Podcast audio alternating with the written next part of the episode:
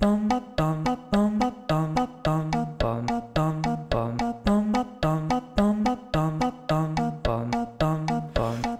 to the choir room. There's always room for you if you're a fan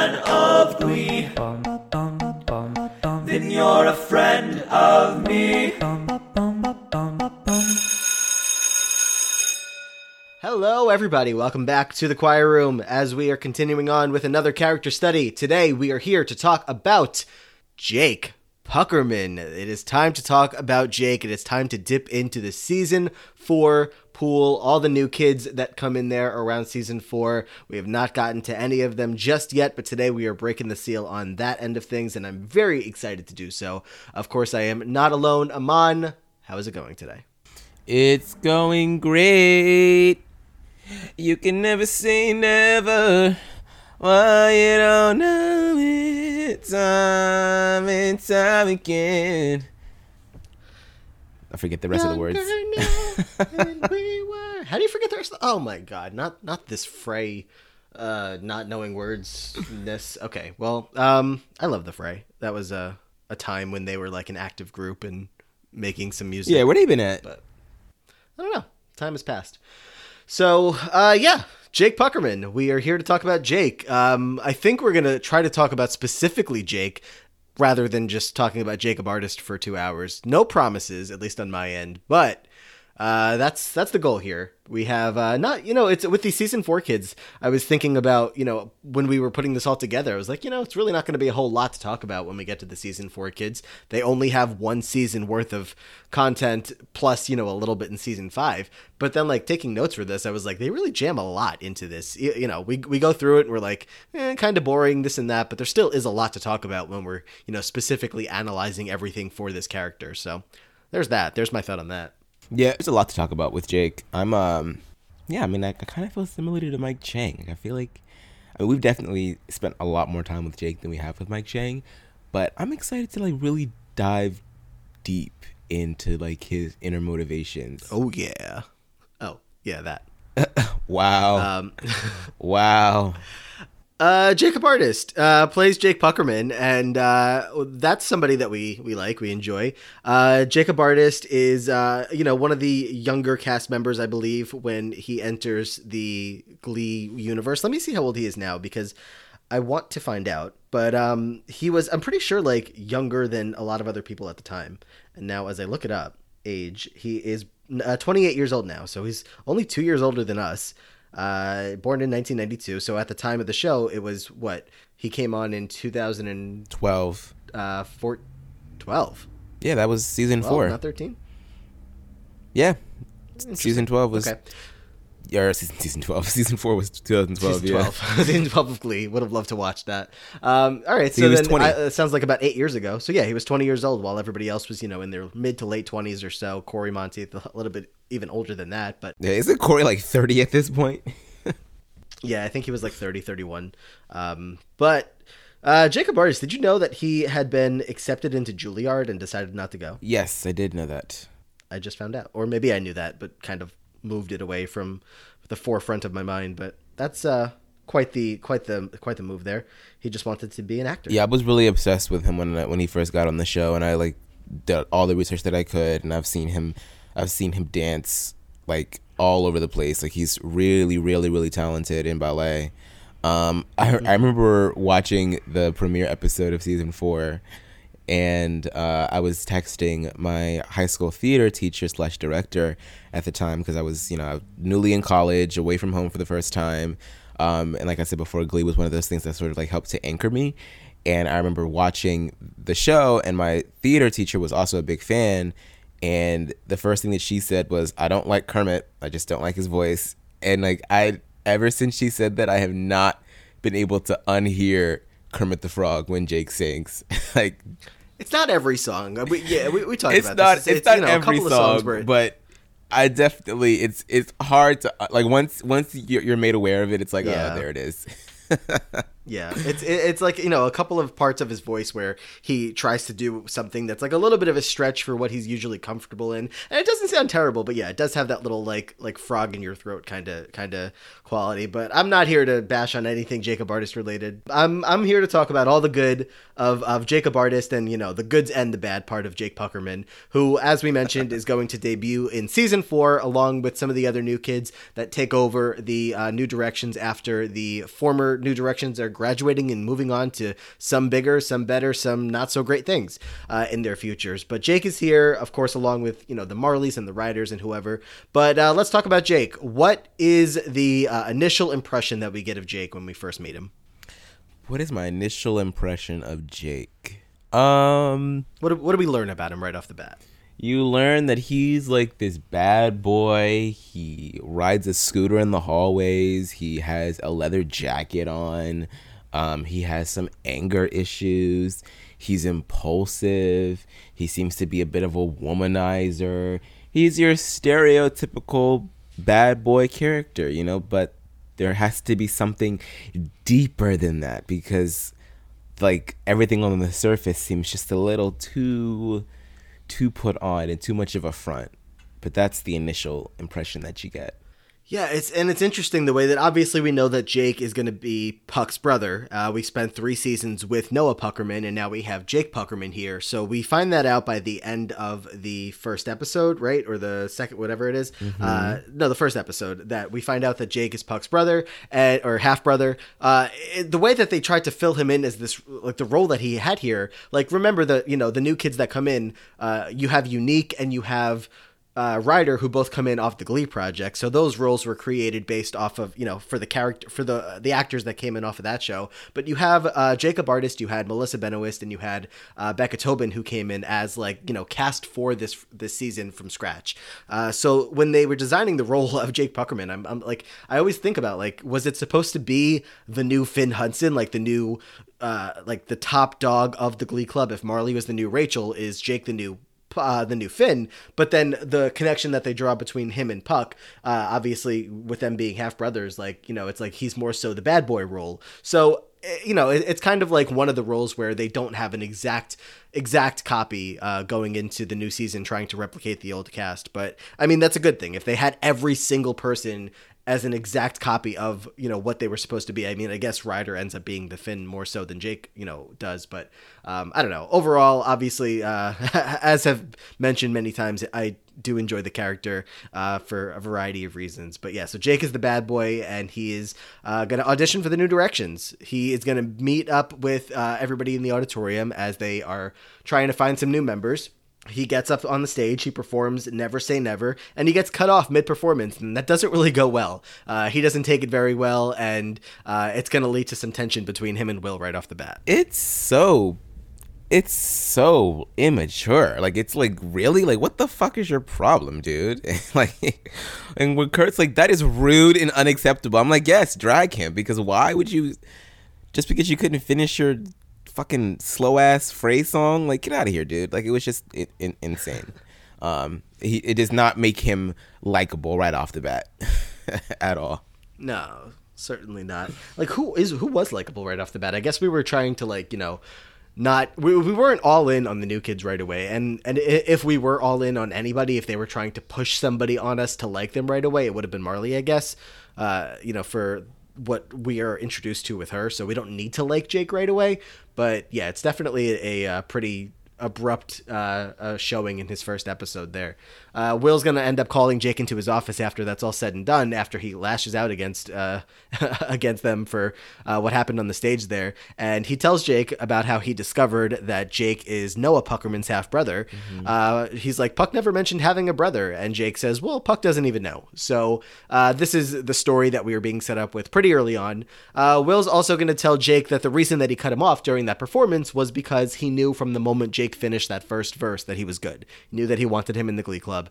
Uh, and Jake, you know, while that's a flattering thing to say, it's like you already made me feel like shit, and you know, essentially I just embarrassed myself in front of the whole uh, group there. I'm not about to come waltzing into your club, especially because now he thinks that the only reason he's being invited to join is because he's Puck's brother. So he's like, oh, you just want me there because of Puck and whatever. So he doesn't feel like it's actually, you know, uh, anything regarding him himself. But bitch, you wanted to be in the club. Like he's so he's like, oh, like I, I'm not gonna change. I like this chip on my shoulder. I'm not changing for you for anybody. It's like, well, then why did you audition for for it in the first place? Then, what you want to do? Why did you audition for Glee Club? Why? Yeah. Like, is it, you like Yeah, to he's, sing? he's he's the tough guy. He- you like to perform. You've already sort of like you've already exposed yourself by singing. You know what I mean? Like you're acting like it's. I don't know. He, he- he's just he's kind of too good for it now. yeah, like why are you why are you all of a sudden too good for it? The thing that I understand about um the Puckerman of it all is Jake's mom was never married to uh Daddy Puck. Ew. I, I, I didn't know how to Daddy Puck. No, I didn't know how to say it. I, I, we don't know his first name to their dad. to their dad. So why does he have to have his last name? Why wouldn't he have his mom's maiden name? Um, I don't know. That's a good question. Uh, you would you would think that that would be the way that they would go about it. I mean, both of them probably not having that last name would would have made sense. I could understand Noah having it because I think that his mom was actually married to his dad. But Hmm. Jake, they were like his like uh their dad was screwing him Yeah, out with like Jake's mom. Yeah, whatever, like they were like Yeah, so I never really understood that. But I guess, you know, for simplicity's don't know. sake, you know. yeah. To to make sure we fully understand. the they are brothers. Otherwise, we would have been too stupid to get it. Which I don't know. Maybe maybe I would have been too stupid at the younger age that we were watching the show. Uh, but the end of the episode here in this first uh, episode of season four is going to end very similar for Jake as it does for his brother Puck. Uh, of course, remember back to season one, episode one, where at the end of the episode we get "Don't Stop Believing" and we get Noah Puckerman watching from the you know from the from the hallway right outside the auditorium, like looking in, thinking like, hmm, maybe I would like to be up there with them. And we get the same thing with Jake here as he's watching them sing "Chasing Pavements." Marley's up on the stage with all the new directions, and Jake is just watching from the back, like, hmm, you know, the option was there for me to join them, but I'm being a baby right now and I'm not joining them. But you definitely know he's going to end up there eventually. So Which is going to lead us right into episode two, Brittany 2.0. Um, Marley is, yeah, she's she's really she's she's buying, she's she's sipping the Kool Aid. She's all about Jake Puckerman. He's so cool and mysterious, and all of that. Um, and the girls are going to try to tell her that he's bad news. He's literally a womanizer. They sing her an entire Britney Spears song for her to get the point, but she uh, pretty much circumvents all of that um, to the point where Jake is going to ask her if she would like to hang out. And of course, her simp ass says yes. Um, and Will is also not going to give up his pursuit on Jake either. Still trying to get him to join the club. He even goes so far as to bring Puckerman, Noah Puckerman, back to the school to meet his little brother, um, where he's going to say, like, look, I know that we have the same dad. I know that we probably don't have like similar upbringings with, you know, our moms being at odds. You probably don't like me. I didn't like you for a bit of that time, but at the end of the day, we're still brothers. And this Glee Club, it really taught me how to be a man. And I suggest that you, you know, get your shit together. You think you're such a badass, like walking around, scooting around, banging on the Cheerios, but really that's not that stuff is that that's that's trash. That's trash behavior. Don't be that person. Join the Glee Club, get your shit together.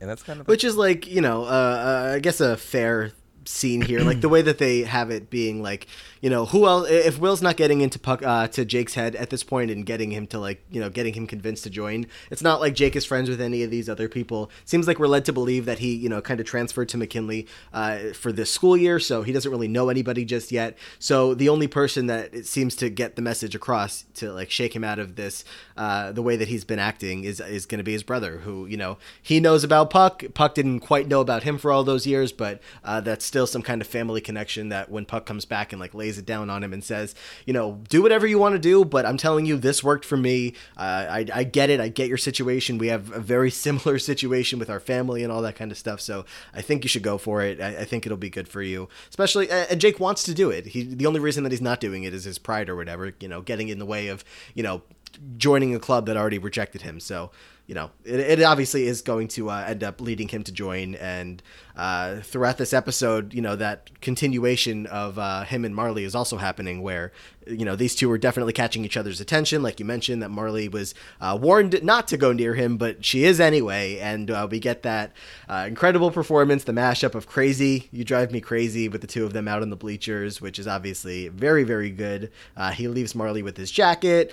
he's also at, at a point in this episode, and something that's going to happen throughout the entire season four, coming to the defense of one Millie Rose because, of course, Millie gets a lot of hateful comments, a lot of bullying from the jocks in the school towards her. And uh, Jake, anytime that he's around and he sees this happening, is going to defend her and and go after the bullies. And you know, it's uh, very touching part of him. One of the one of the parts of uh, Jake that le- pushed us to uh, putting him in Gryffindor rather than Slytherin when we did the Sorting Hat. So, uh, you know, he's he's not the awful a hole that uh, it seemed like he might have been early on. There's definitely you know some emotions, a, a bit of a heart deep down in there. Yeah, I mean, he's really, really kind deep down. That's why I'm saying, like, from the get go, this whole bad boy persona just seems so put on. It seems like, boy, what are you doing? Like, this is not you. It's really not. What I always wanted to know is, like, I don't know if they ever really addressed this and I'm forgetting about it. Like, what's the story behind why he chose this year to come to McKinley? Like, and where did he go before? why wasn't he there? Because this is his sophomore year, right? Like he's he's supposed to be a sophomore, which means he started high school somewhere else. And I guess was he just waiting for Puck to graduate to come to McKinley? And where'd you go before that? Like it just, I don't know. It just kind of seems kind of weird that he just kind of gets dropped in at this point in time. I wish we got a little bit more backstory there, but um, yeah, he's he's not he's not a he's not a bad person. He's just not. He you know he he cares obviously about what other people think about him um, and uh, him coming to Millie's defense is like, I mean, at, at first glance, you might think, oh, is he just doing it because he has a thing for Marley? But like, no, it's like even even when times with Marley are bad, he's still trying to stick up uh, for yeah. Millie. And once again, fire Figgins because why are these kids just allowed to talk shit to this lunch lady, this poor lunch lady that's just trying to do her job, and there's like no faculty to like do the punishing, and you have to leave it up to Jake to beat their ass. Fire Figgins, mm-hmm. fire them all. Fire Figgins. Yeah, uh, as far as the transferring thing goes, I mean, it's it's the easiest way that they use to like get any kid they need to from one school to another, right? Like Blaine had transferred twice before he got to Dalton. Uh, the transfers again to McKinley. Jake, uh, you know, obviously ha- the, the the transfer situation just had to be in place because uh, otherwise, it's like, well, where has he been this whole time that him and Puck were in the same school together while Puck was a senior and Jake was a, a freshman? So if Jake's going to be a sophomore, you got to throw him in from whatever school he was in. But, uh, but, yeah, by the end of this episode, as much as we're talking about how he's not an asshole uh, or whatever, he spent that whole time singing with Marley, putting his jacket around her, and then next thing you know, as this is going to be Jake's, uh, this is going to be Jake for the entire time he's on the show. Uh, one moment, it's not even one episode to the next; it's like one moment in an episode to the next, we go from the nice guy to the asshole as uh, we flip the switch here, and all of a sudden, you know, he's no longer interested in Marley. We find out that he's dating Kitty. Him and Marley are talking at the lockers. Kitty comes up and she is gonna, you know, drop the news to Marley that uh, her and Jake are an item now, and Marley is like, well that sucks. Uh, I should have listened to Unique and Tina when they were singing about how this man is a womanizer, but I didn't. I'm stupid. I'm dumb. And we know Marley. We, we yeah, we they must have been working fast because this is the beginning of the school year. It's not even like Halloween yet, and they're already dating. And he transferred here just now. Like, damn, Kitty, you fast. And like Jake is obviously like very attractive, uh, all of the you know great qualities that you would want in a high school boyfriend. But like uh, all of the previous cheerleaders always seem to go for like the jocks and the guys on the football team, and Jake is not on the football team. So uh, just a strange uh, or, or interesting note to point out there that like you know I don't think anyone's gonna be like, oh Kitty, you're dating him, but uh, I don't know. Usually they would go for the jocks. Well, this is like the age. This is like that moment of like peace, right? Because the the Glee kids are able to sit at the table with the with the cheerleaders and the jocks. So it's like a everybody is, you know, extending their hand across the aisle at this point in time until things until order does get restored. So I mean, it, it kind of makes sense. And Kitty's a rebel. I can't wait to talk about Kitty. Yeah, especially with uh, you know more than more than the time that we have with some of these other kids we have with Kitty, so that should be fun. Um, but yeah, continuing on, we get uh, you know uh, over to the breakup, and as we talked about that uh, that episode on the podcast, I remember being like, I totally forgot just how much this episode, you know, while it's obviously mainly about everybody, like all the older people breaking up, the the Brittanas and Finchels and uh, Will and Emma, and uh, I'm missing somebody here. Who am I missing? Br- uh, Britannia, Finchel, Will and Emma, Klaine, Klaine, of course. Yeah, Uh, that's fine. well, you can maybe I did that on you purpose. can forget them. Yeah, that's fine. Um, obviously, it's all about them, but like uh, another story going on in that episode is Jake uh, and and Marley and Kitty and all of that. As Jake is uh, Jake and Marley are still you know being friendly with one another. They talk about how they both get free lunches because I guess they're both just you know not the most wealthy of of anybody in Ohio. And uh, apparently, Jake's mom even works extra hours to pay for his dance classes. So, uh, just learning more about him as we go on. Uh, but what we get to here in this episode is the Left Behind Club, as Kitty is going to pull that big prank on Dottie Kazatori, and it's pretty harsh. Dottie breaks down into tears. Uh, it's not fun for. it's not fun for anybody but Kitty. Uh, and and Marley's gonna come down on Jake here and be like, "How could you possibly like her? Like she is awful. She is terrible." And Jake tries to apologize to her and be like, "I- "I'm sorry. Like." Uh, it's just this is you know who I'm with, but she's like not having any of it. But he does kind of give her a reason here as to why he's dating Kitty. Uh, what do, do you uh like? Did you take to what his reasoning here was and like understand it at all, or was it just It like he's like- just making this up? He, she helps him fit in, like she helps him, you know, find his footing in the school because he feels like he doesn't have a place. Yeah, The white guys think he's too black. The black guys think he's too white. exactly. Yeah, I mean that's that's I mean that's certainly um, an experience that a lot of uh, multiracial people go through, and that like they feel like they don't necessarily know where to fall because they're always going to be a little othered depending on what community that you're in. Like if you're with the whites, they're going to be like, oh, like so what? It's, what's it like to kind of be black? Or they're going to have all these like really weird black jokes around you. Or like if you are black, if you are if you're with the blacks, then it's like the blacks. That sounds so racist. if you are with black people, black people can sometimes be sort of uh, a little uh, uh, like you know they'll they'll treat you like you're not one of them because you have a little white in you and it's it's all bullshit but like we do it to each other and it's really really sad but so i i can understand that um wanting to find some sort of like security blanket and that's kitty because she's popular she's a cheerleader she's the head cheerleader and if you're dating her then people will probably leave you alone Right. So yeah, and that's what he, that's what he's clinging on to here. That's what he's trying to be like. This is you know I, I like I don't know how he suddenly becomes uh, you know the the person that you're somewhat sympathizing towards after these four episodes and what a what a ride he's been on. But again, that's Jake's story. He's just up and down, le- uh, hot and cold, left and right, up and down, whatever. So yeah, he's trying to uh, trying to tell her that you know he's not doing this to to be a jerk. It's just because it makes him feel better to be by the side of, of somebody like Kitty. Uh, who, you know, people are gonna leave him alone when they see he's dating her. So whatever. That's you know obviously not going to last uh, forever. Not going to last too long. Uh, when we continue on, uh, by the end of this episode, he is literally going to break up with her before the episode even ends because she is just truly terrible, insulting Marley left and right, and uh, he's like, "You really should." Stop that, or I'm not going to be with you anymore. And he breaks up with her, and uh, that's it. So, you know, the Jake and Kitty thing, while it pops up here and there, it's not anything super consistent, which is not the end of the world. and this is like a thing this is like another reason as to why he ended up in gryffindor right? Because like he doesn't because this this could be a a, a season long storyline right? Where it's like oh i want to be with marley but kitty has her claws in me. Like he's like no you know what? I'm done with this. Kitty we're done. We're no longer a couple. I want to be with marley. Screw you. And you know especially after coming clean about like why he's even dating her in the first place it's like he knows what's at risk by doing this and he still does it anyway. And so i've I'm, I'm i'm really really into that for him. Good for him. Yeah. So moving on into episode five, uh, Ryder's here at school. oh great. Yeah ryder. He's so cool. He can like play football and he can kind of like sing. Turns out he's like a big rock star. Oh my god. Yay ryder. Um Wow. So yeah, Finn is gonna recruit Ryder to join um, not only the Glee Club but to try out for the musical. They're going to do Grease. This is the Glease era of the show. Um, and that means that he's going to be spending a little bit more time with Marley, who's also interested in being in Grease. Um, Jake does not like this because, of course, he wants to spend time with Marley.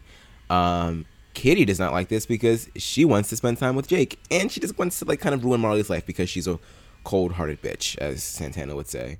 Um, and so Jake is going to audition for the role. He's going to do a, a, joint audition with Kitty in the hopes that the two of them both get into the show so that they can both do their spying on Marley and Ryder.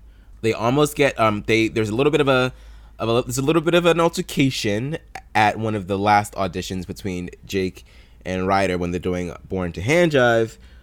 But at the end of it all, Marley and Ryder are gonna get the lead roles, and Jake is gonna be left with uh, the role of Putsy, and not he does not get the role that he wants. So he's gonna be in the show, but he's not gonna be able to share that kiss with Marley like like he wants to.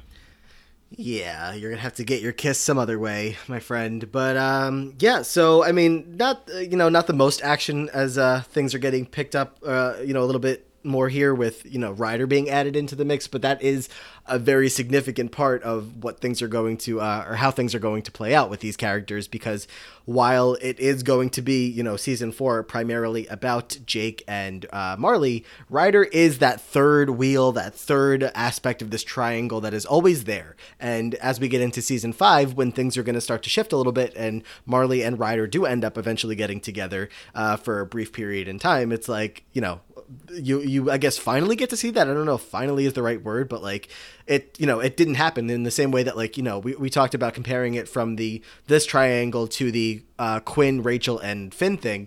Uh, Quinn and Rachel would kind of go back and forth with Finn in that first and second season, where it was like, okay, now he wanted uh, one girl and then he wanted the other. But here it's more so like Marley kind of set her sights on Jake. She was good with that, and then even though Ryder was around being nice to her, like she wasn't really getting swayed over to his side until you know things go down in season five. So Ryder being added to the mix is obviously a huge deal for all of this, and uh, you know uh, everybody can make their own opinions as to uh, if they enjoyed having him around or not, if it was worthwhile. Eh, probably not the most worthwhile, but he was there, so got to acknowledge it at the very. I don't know why Jake just doesn't ask Marley out. Like, why don't you just ask her to date?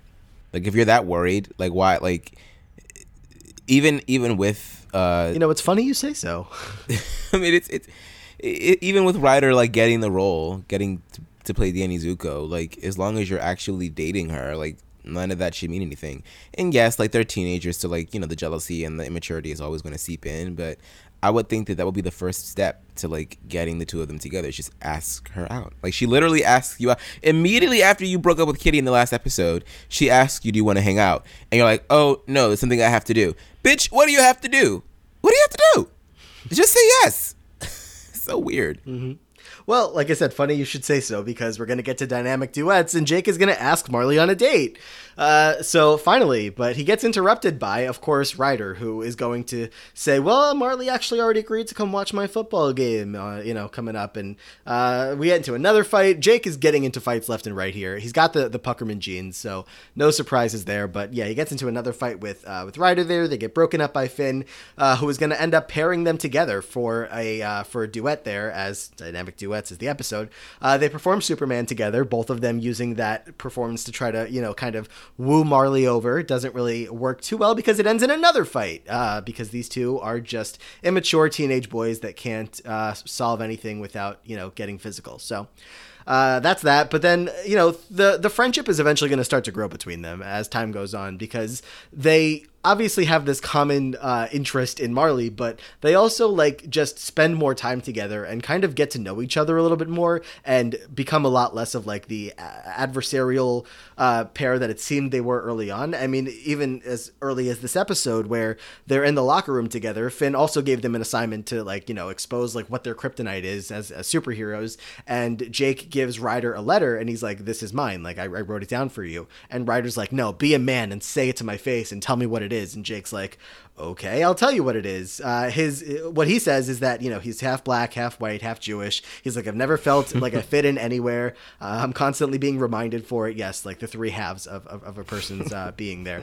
Um, so he's like, I, I don't fit in anywhere. There's nothing, you know. That's that's just what I've always felt. That's my insecurity. And Ryder is going to bounce back onto Jake and say, well, the reason I made you say that to me and not read it is because, uh, and not me read it is because I can't read. Mm-hmm. I, you know, we we find out here about Ryder being dyslexic, which Jake is going to be uh, try to be a good friend and try to get him some help for it. Yeah, uh, really, really cool of Jake to do this. Once again, this is why he's Gryffindor, bitch. Um, he's uh, you know, obviously the two of them have had their differences, and obviously the two of them are interested in the same girl. So everything within a uh, a teenage boy would be like, no, fuck that guy. But there's this moment of vulnerability with Ryder where it's like, I, I, I could not read your note. That's why I, I didn't like, and it, that that's like, it's like a very chilling moment for Jake because it's like, oh wow, like I hate this guy, but damn, like I don't hate him that much, you But, know? like, yeah, he's he's not awful. Like, and especially like when and when you open up to somebody, when you you know like find out something like this, like somebody's secret, somebody that something that you keep inside. It's like you know you get to see more rather than just like what you thought you knew about them or whatever. And Jake is like, you know, uh, especially these two being such young guys. Like, I don't know, they're ha- it's like it's such an, a, a mature moment that you don't expect to see coming. Yeah, good for good for um for Finn because Finn is the reason why any of this is really happening. Um, and he was able to see. I mean, because he's he's had his issues with the Puckerman as well. so it was like, let me just get these guys together and see how we can uh how we can work this thing out. And it worked because Jake is gonna eventually um let it slip to Finn what's going on with Ryder, and Ryder's gonna get the help that he needs from um from this uh, specialized tutor. And yeah, that's all. That's all because of Jake. So, you know, really, really kind, deep down, very misguided most of the time. But you know, I've uh, not like I feel like ninety percent of the time, Jake will always make the right choice. Right. So Yeah. Uh, speaking of making good choices, later on in this episode, he continues to uh, to be standing up for for Millie Rose anytime that he, you know, comes by those bullies. Uh, did you? Are they the nameless? They're not nameless assholes. Are they? They are the nameless. yeah, they're the nameless assholes. Yeah. Those are the two nameless assholes who do have names, but I deleted them every time in the notes that I was taking for this to make sure that I didn't call them by their names accidentally.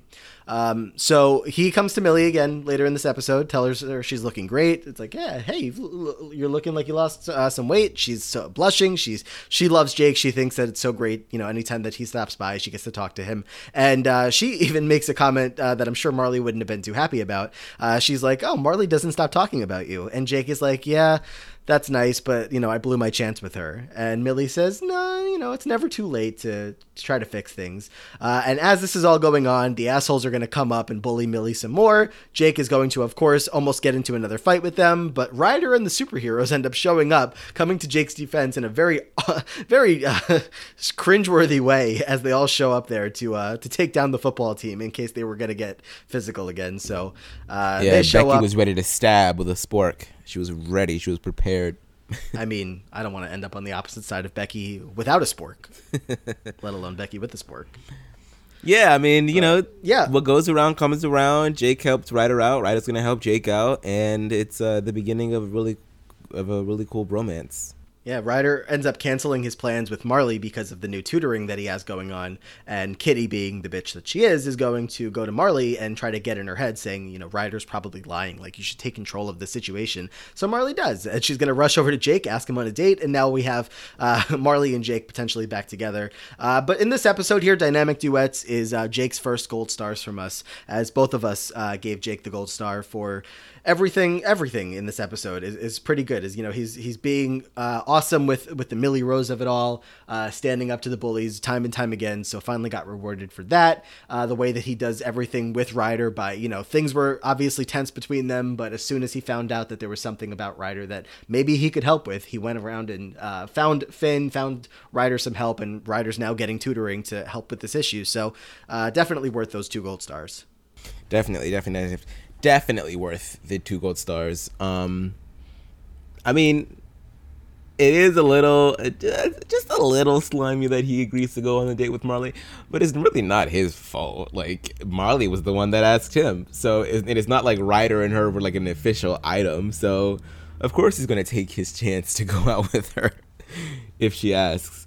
Um, and that's gonna sort of like bleed into the plot line for uh, the Thanksgiving episode. Um, this is when all the alumni come. Well, not all the alumni, but most of the alumni come back. The trouble it might drag you down. If you get lost, you can always be found. Just know, Just know you're not alone. no, you're not alone. 'Cause I'm gonna make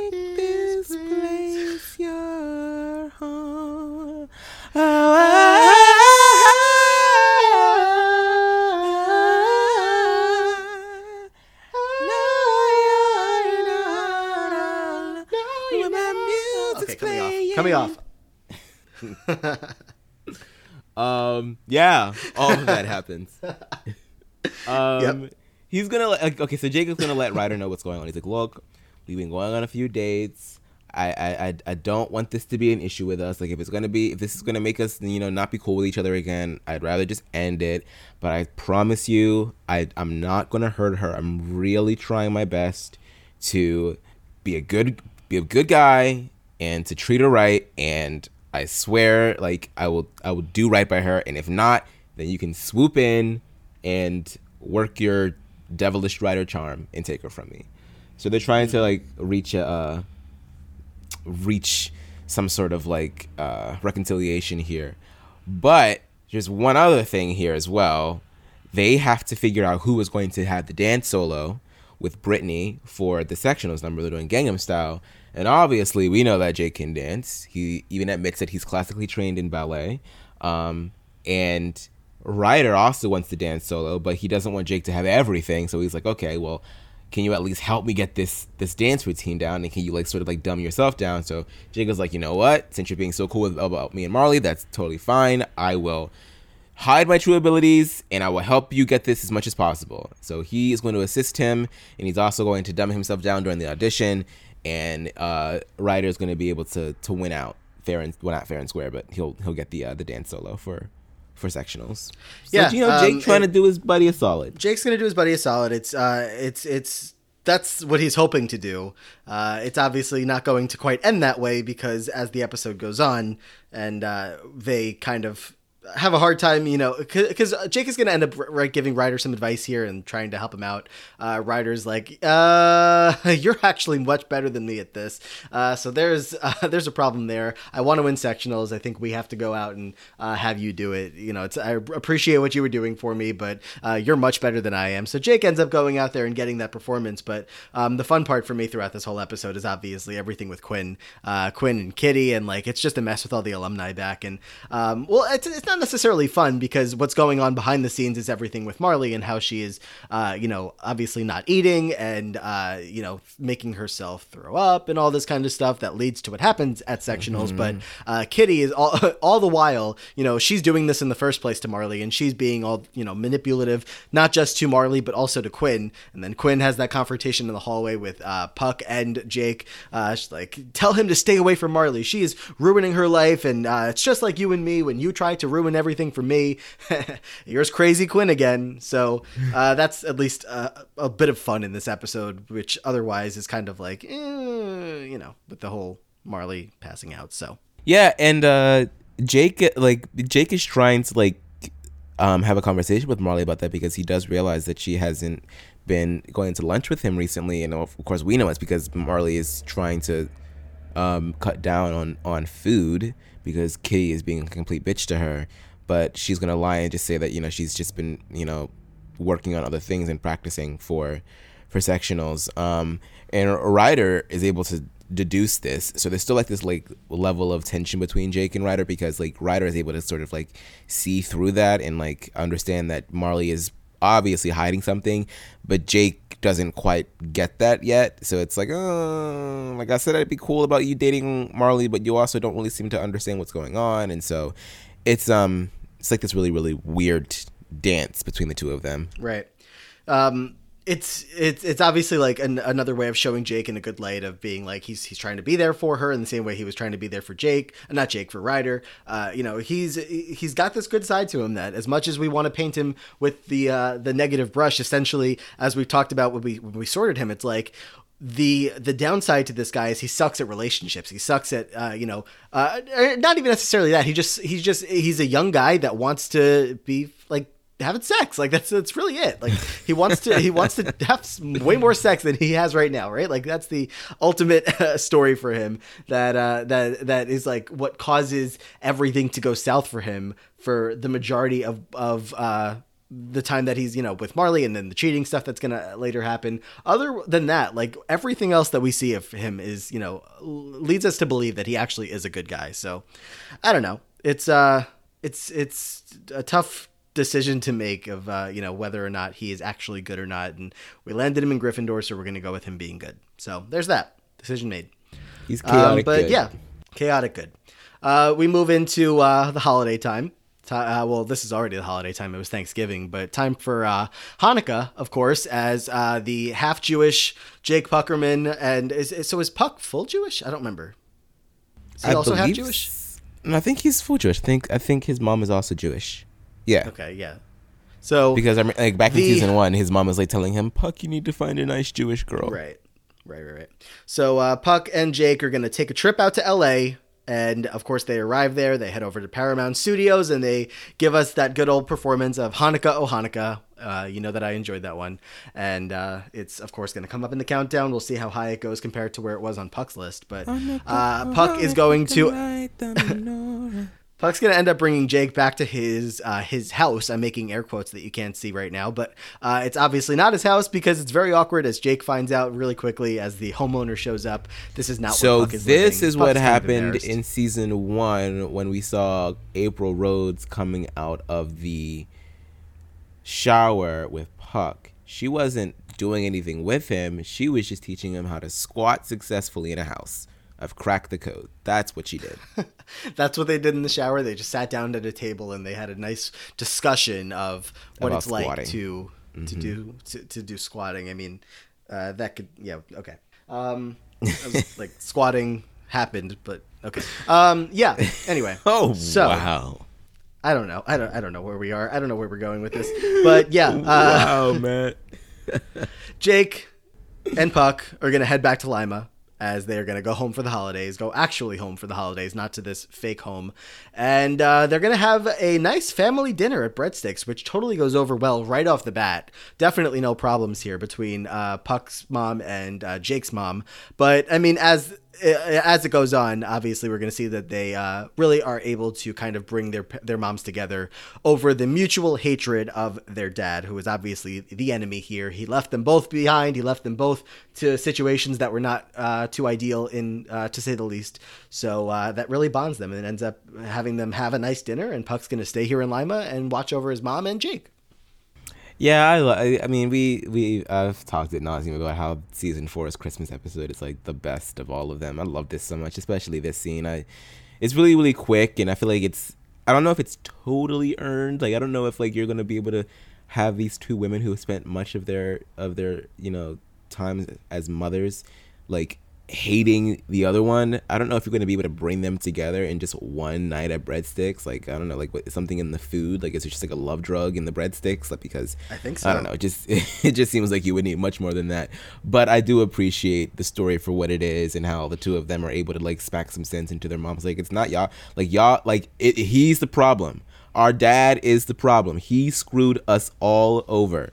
I have a brother that I haven't been even been able to even see because you guys are having issues with the other person and it's like blame him and then they all sit and have dinner and then puck and jake sing have yourself a merry little christmas with with sam and brittany and it's just like so cute and just yeah i love this i love this so much good for jake Yeah, it's adorable. It's great. It's cute. Yeah, it's it's adorable. It's great. It's cute and all. Now that they're uh, coming together here in this way, but uh, the way that they're going to continue on after this uh, family gathering here is uh, not the most ideal uh, setup here, as they're going to have to figure out a way to get Kitty off of uh, Jake's back with the whole Sadie Hawkins of it all. And Puck is going to be like, "Well, now that I'm home, you know, I'm keeping an eye on you. I'll take care of this."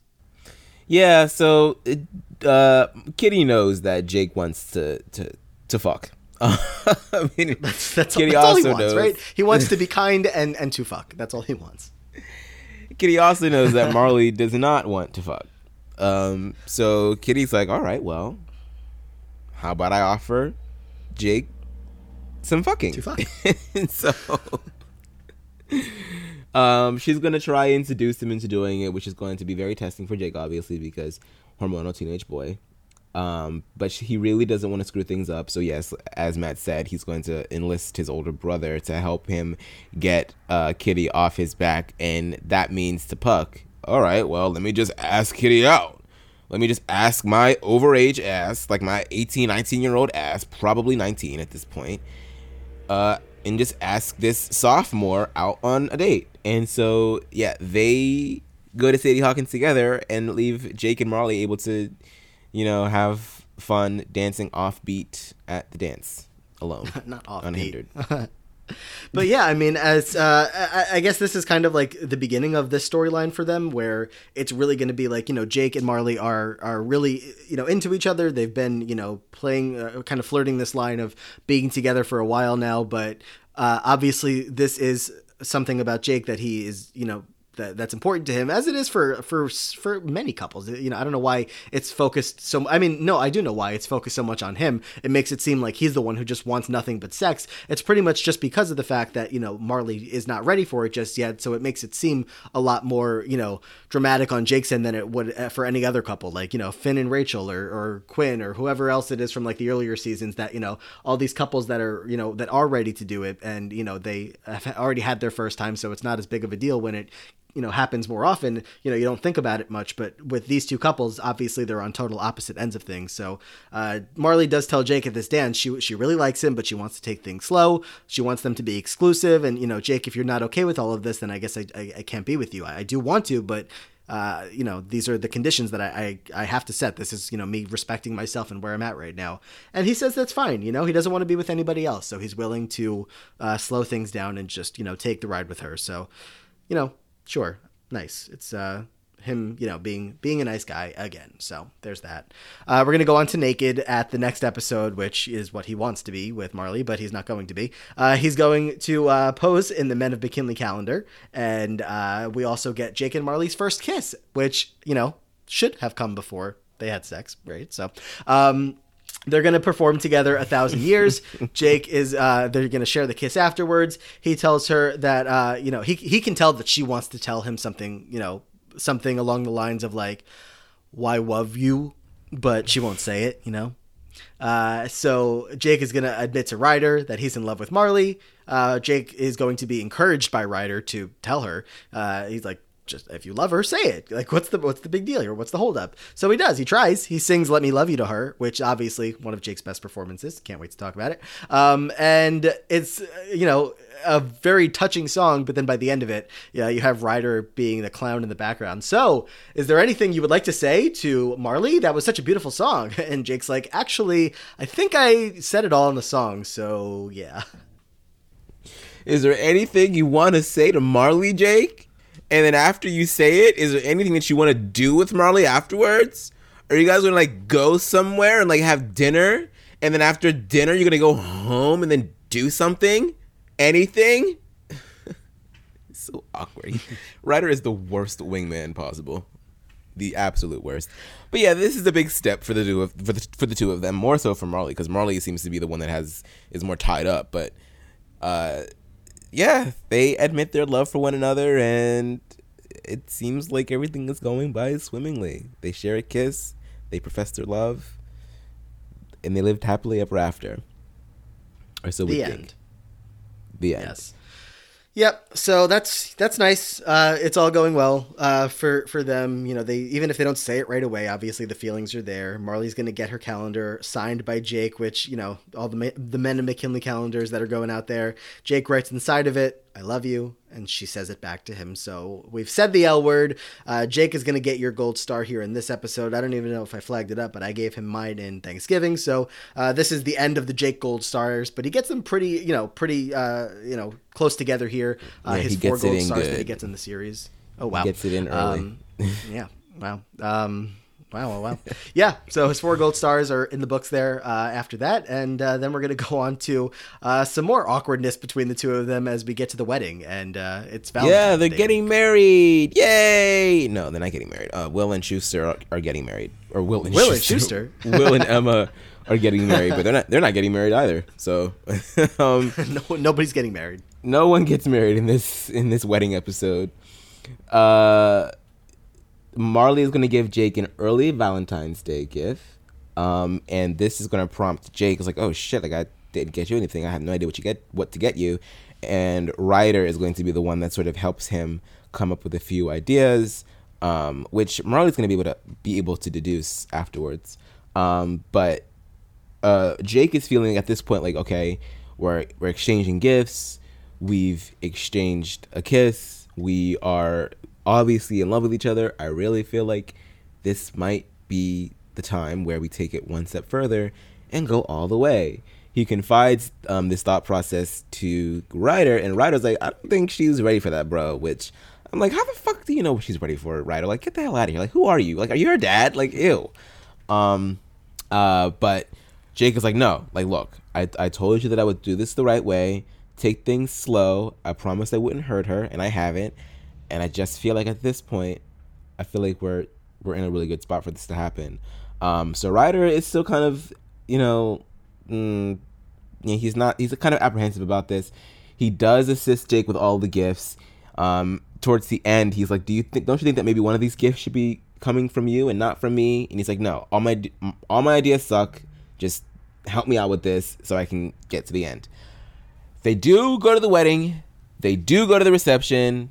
Um, and they are one of the couples that's involved in this. We'll have what is the song called? We'll have tonight. We'll have tomorrow. Whatever. Well, we've got tonight. There it is. We've got Um, tonight. we'll have tomorrow. and um, they do get a room at the hotel, but nothing happens because Marley's just not ready for it. But Jake is really, really understanding of that. He's like, you know, it's fine. It's fine. Let's just go back out and, you know, Yeah. dance. Yeah, um, it's it's you know nice to see uh, yet again another nice Jake Puckerman moments. If we were tallying you know along the way here and counting like asshole moments versus nice moments, the the nice cal- column is like filling up very quickly uh, compared to the other side of things. So uh, yeah, it's uh, you know we see that sequence of all of the couples, even Artie and Betty who just met tonight, uh, but are both down for it. So they all get their hotel rooms and they all have a good time. Quinn and Santana, uh, what an episode, what a time. But Jake and Marley are not ready for it yet, or specifically Marley, and that's fine. You know, there's there's no uh, just because we're on a teen show, just because we're having all these other kids that are just fucking like bunnies, like doesn't mean that Marley needs to do as well. Like, uh, it's you know, it's always been okay. It's not. I don't think anyone has ever watched that being like, oh wow, like she should have been like, you know, he was so nice to her, she should have like done it sooner, or whatever. Um, so you know, that's just the storyline that's still going there. I don't know if that's you know maybe a- another cause in what's made it a little bit boring because you're still kind of waiting for like the like like you you're waiting for them to take the next step in their relationship and since it takes so long for them to get there i don't know if maybe that has something to do with why we, we're like wow there's nothing happening here for so long. Uh you know obviously uh totally possible that that is the case but either way um Jake is going to later in the next episode admit to Marley that, you know, none of those ideas were his own and uh, he doesn't mind that, you know, that they didn't do it that night. That's fine. Uh, we end up getting Unchained Melody in the next episode here where Jake is going to sing it to Marley. But uh, something has happened over here in uh, in this time frame since you know since the wedding and all of that because uh, Marley's feeling a little guilty at the, during this song. She ends up you know hearing Jake sing it to her, but then she's picturing Ryder there instead singing it to her as they're you know spinning the pottery wheel in that classroom. Uh, and by the end of the song, Jake is going to go in for the kiss just a you know just a kiss with his girlfriend she's going to stop him and confess that she's let ryder kiss her and jake is obviously not very happy with that uh, he runs out of the room she's like no jake don't go like we have to talk about this and he is not not down to stick around No, don't go. poor mary sue is uh lonely now Um, yeah, this sucks. This sucks for Jake. I mean, here's the thing. You should always be a kind gentleman, right? But obviously, this seemed to be something that Jake was really, really trying to do for her. Like he was trying to, you know, change a lot of his ways and break some of those really bad habits that he'd had and be as honest as possible with her. And then all of that blows up in his face because she's out here kissing Ryder, and so it's like betrayal on her part, and it's betrayal on Ryder's part because it's like, bro, like we had a conversation about this. You said that you would back off as long as I treated her right, and I've been treating her right. Like, sure, yeah, maybe maybe it wasn't the best idea for me to use you for all the gifts for Valentine's Day, but that's not like, eh, like, uh, come on. And so it's just it's a really really shitty position to be in because you feel like two people that you've considered friends and that you're close with have conspired against you. They're con- con- conspiring bitches. Yeah. In the next episode after that, she's going to end up apologizing to him for what happened, and they make up, and it's all fine. So, you know, it's just, it, it ends up becoming just, you know, the whole ping pong match of like, are they okay? Are they not okay? Uh, she's going to end up saying that, you know, she's, she does forgive Ryder for the fact that he did that. Jake is like, why would you do that? Why would you forgive him? Like, why are we going to be cool with him now? She's like, you, you have nothing to be worried about, right? Like, I, I like you, you like me. We, we've already said we love each other. Like, we've, uh, you know, uh, like uh, things have been going well. Uh, obviously, there was a little bit of a hiccup here, but you have nothing to be worrying about. And the whole time that this is happening anyway, Ryder is becoming a huge dick on the side because uh, everything is happening with Unique or with with, with Katie uh, is obviously getting started soon. So uh, you know, Ryder is like at this current time doing the whole thing where I mean we, we also talked about this then we'll talk about it when we talk about Ryder about how he is you know being uh, not accepting of who Unique is, uh, whether or not he gets it or doesn't get it. Not the point. Everyone's telling him that you're being a jerk. Um, and by the end of this episode, uh, Ryder is going to try to reconcile with everybody, with Jake and Marley and Unique and Kitty, and be like, "I'm sorry for everything that's been going on lately. I've been being a jerk. Uh, we have to stick together. Regionals is coming around next year. Glee Club is going to be ours, and uh, you know we'll we'll see how it goes from there. So Jake and Marley doing well. Ryder being a dick, but who's to be surprised? Uh, I guess the next uh, big thing for Jake specifically is uh, in Guilty Pleasures, as Jake is going to have himself quite the episode. Guilty pleasures. Um, Jake loves some Chris Brown. He just loves Chris Brown. He likes some of his songs. He also Chris Brown is a dancer. Jake is a dancer, so I'm sure he sees himself in that. But this is going to create a lot of controversy with the rest of the Glee Club, especially the women, because you know Chris Brown is known to have beat women before. Um, so it's a really, really uh, touchy subject between him and Marley, and he's like, he's saying like, look, I don't condone anything that Chris Brown has done, but I do like his music. Like, if we're separating the two, objectively speaking, he has some hits, and that's great. Um, and Marley's like, mm, no, like, like because how far are you gonna go? That like we could say that with anybody. Like, sure, there are a lot of bad people that are great at certain things, but does that mean that we should celebrate them because they're bad people? Um, but Jake, uh, he was going to perform a Chris Brown song, but because of all of that, he was like, you know what? Well, then I'll just go to another controversial figure. And who did he choose? Bobby Brown. Bobby Brown. It's like, bitch, okay, so you went from the woman beater to the person that is known for getting Whitney Houston hooked on drugs that are ultimately going to claim her life. Like, it's just like, okay. Yeah. He, he's just, uh, he can't win for losing. yeah, and you know this uh, this will obviously put into the asshole column for Jake uh, to add another tally over there, and you know everybody's pretty mad at him. All the girls in the Glee Club are all like, "What is wrong with you? Why are you Why are you doing this? Why are you saying all of this? Like, keep this one to yourself." They're like, "Bobby Brown's still not somebody to be singing their songs, so uh, you are just striking out left and right this week." He's going to apologize to them by the end of the episode, and you know it seems to be you know well received but uh, just you know a, a, little blip on the radar here for for jake as you know things were going so well and then he's like oh yeah i love chris brown and bobby brown too. Uh, i'm gonna sing his song this week. So there's that. But uh, it's not to be you know the uh, the end of the season just yet as we continue on into shooting star um, which is you know an episode of glee that took place and was aired. Um, uh, Ryder's having the Katie thing that is happening. Uh, he has some sneaking suspicions that it's Marley and Jake that are doing this to him. So, uh, you know, that would would have sucked if it was uh, two people that you felt close to. But Jake and Marley would not have done that. Uh, Jake is, uh, you know, in this episode, he uh, has that tearful message to his mom and to Puck, telling them that he loves them. When Artie's doing the videotape for, uh, you know, thinking that they may not get out of their alive. Um, so you know that's going on there. We move on to Wonderful at uh, you know pretty much towards the end of the season. Not much left uh, as far as Jake goes, but we do have a little bit here in this episode. Mike and Mercedes are back uh, in the school, and they're actually going to approach Jake uh, specifically, offering him the chance to be one of the featured dancers in her music video. Mercedes, uh, that is. Uh, Mike is, and Mercedes are telling him that he's a triple threat. He's an ama- amazing singer, some sick dance moves, and he is sexy as hell, as Mercedes says and uh, the audience nods in agreement. So uh, they think he's the secret weapon. They think that he needs to be a leader going into to regionals. Uh, he's got to, you know, he's got to be the, the shining star because he's got this hidden talent that he doesn't really, you know, expose too much uh, at all times. But he's got it, and they, you know, he's got to use it. And he's also going to get to be in the video, so that's pretty cool. But yeah, and then we get I Wish with uh, Mike and Jake. Yeah. Um Mercedes coming in and putting a little uh, spotlight on Jake here. It's really really cool. And Jake is like I love Jake's uh, face whenever Mercedes like is showering him with all these compliments because he he doesn't necessarily get complimented on any like on dancing at least because he doesn't really show it too much. So it's like it's really really it's like a it's like a moment of growth that I see for him. Like at the beginning of the season, he's you know trying to hide all of that stuff, and at the end of it, he's like, oh yeah, I, I am kind of sexy, huh? I do kind of sing and I dance, yes, and tell me more. like so, it's like yes, Jake, you better fucking feel yourself. Um, yeah, this is this is a lot of fun. We don't, yeah, you're right. We don't really get a lot from Jake towards the end of the season. He kind of like tapers off as we begin to focus a little bit more on the Rachel Berry of it all.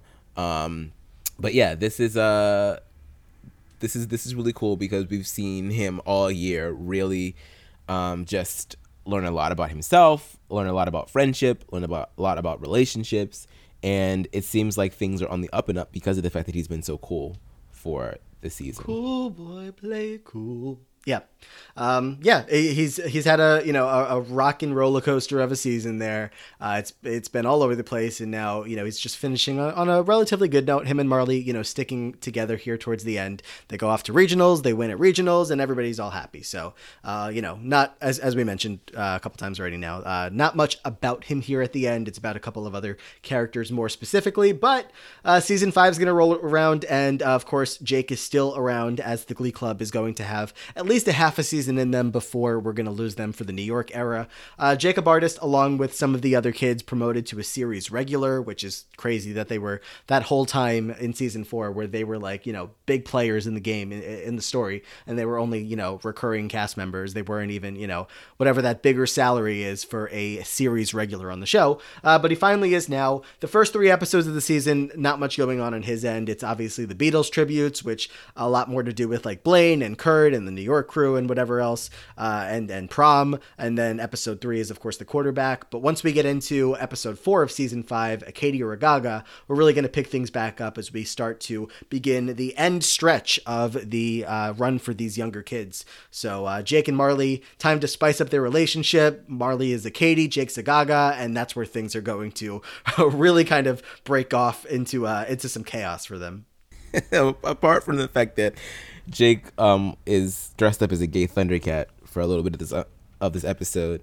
Um, this is the beginning of the end for their happy moment in paradise because um, this is all going to be about Marley feeling like she has to change herself because maybe she's not as edgy as she would like to be. Maybe she's too Katy Perry and not enough Gaga, and maybe that's not everything that Jake would want. And so she's feeling very, very insecure in who she is.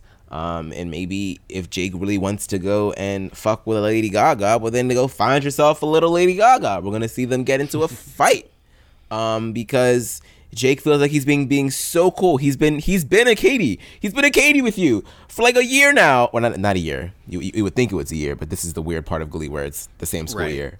Um, but uh, Marley's not about it and they're gonna get into this fight when they go home and Jake tries, tries to make the next step and Marley's like, well, no, I, I can't do this. And Jake is like, okay, or Marley's like, okay, well then go be with the other, go be with those other girls then. Go ahead, go ahead and do it. And that's what Jake does. Yeah. Because the whole time here we've had Bree, who has been introduced to the show. Welcome, Bree. Uh, Bree is here, Breh. and uh, she, Breh, Brett's here, and uh, she obviously has her eyes on Jake. She's going to come up to him in the hallway while uh, Jake and Marley are together and saying like, "Oh, like I really could use your help with Cheerios choreography. Like you're obviously really good. We could use your assistance." And Jake is like, "No, this feels like a trap." And Marley's like, "No, you should do it. Like it's totally up your alley. You should 100% do it." And he's going to. He's like, "All right, if if you think I should, uh, you know, he's not really against going to spend time with all of the hot Cheerios and you know dancing alongside them. So if she gives the approval, then why not? We're gonna do it. Uh, but then you know, obviously, she is only hurting herself here. She ends up like watching this rehearsal and uh, sees him dancing with Bree, uh, Breh and the Cheerios, and it's you know not making her the most happy. But uh, by the end of this episode, we're going to see after that whole Jake and Marley fight that you were just talking about, uh, Bree and Jake are in the dance studio, and she asks him, so, like, you know, he, he's obviously in a strange mood. He's uh, not happy with what's going on with Marley. She's like, so, you want to go somewhere private? And, you know, whatever. And Jake says, sure. And he follows her out. And next thing you know, we uh, are led to believe that Jake and go hooked fuck up. under a tree. It's like the most unromantic thing possible. Because Bree's like, I want to go and grab my jacket. I don't want to get any grass stains on my on my Right, uniform. right, right. It's like, ew. Like y'all couldn't at least, like, why could, y'all couldn't go home or something? Like y'all just had to like make this as dirty as possible. Yeah, like they did literally go to Jake's house, right? Or was that was that Marley's house? No, I think Jake wanted Marley to come over his house, place. I don't know. Either way, um, definitely could have found a, uh, a better place than under a tree. But then we get that performance of uh, Roar at the end of the episode there, and uh, it's awkward for Jake as he is, you know, in his uh, jungle speedo, and he looks out to the crowd. Marley, who has been recently suspended from Glee for the stunt that she pulled with the Katy or the Gaga, uh, she is suspended from so Glee, so she's not up on, on, the stage Will's with part. them. Like, girl, like, why would she did not need to be suspended for that? Well, she was, and she's got Bree right by her side as they're both watching the performance. So a little, little awkward for Jake.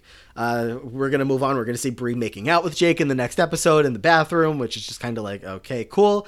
Uh, Bree's gonna end up telling Marley uh, in the hallway that uh, she and Jake got it on because you know she it's it's the it's the kitty it's the Quinn uh, not the Quinn it's uh like the kitty or the the Santana of it all of like you know she did it and now she's gonna go brag about it to the person who it will hurt the most. Uh, she tells Marley about it about the little birthmark on his right hip and how whenever she you know whatever Jake would just lose it and Marley is very upset. She runs to Jake who she demands to see the birthmark right now. Uh, he's like, "What are you talking about?" And he admits what happened. She is devastated, and you know, as much as this relationship had been going so strong for so long, all of a sudden it just goes from like like th- it, it's over. Really, like we're not gonna see them together again. It's done.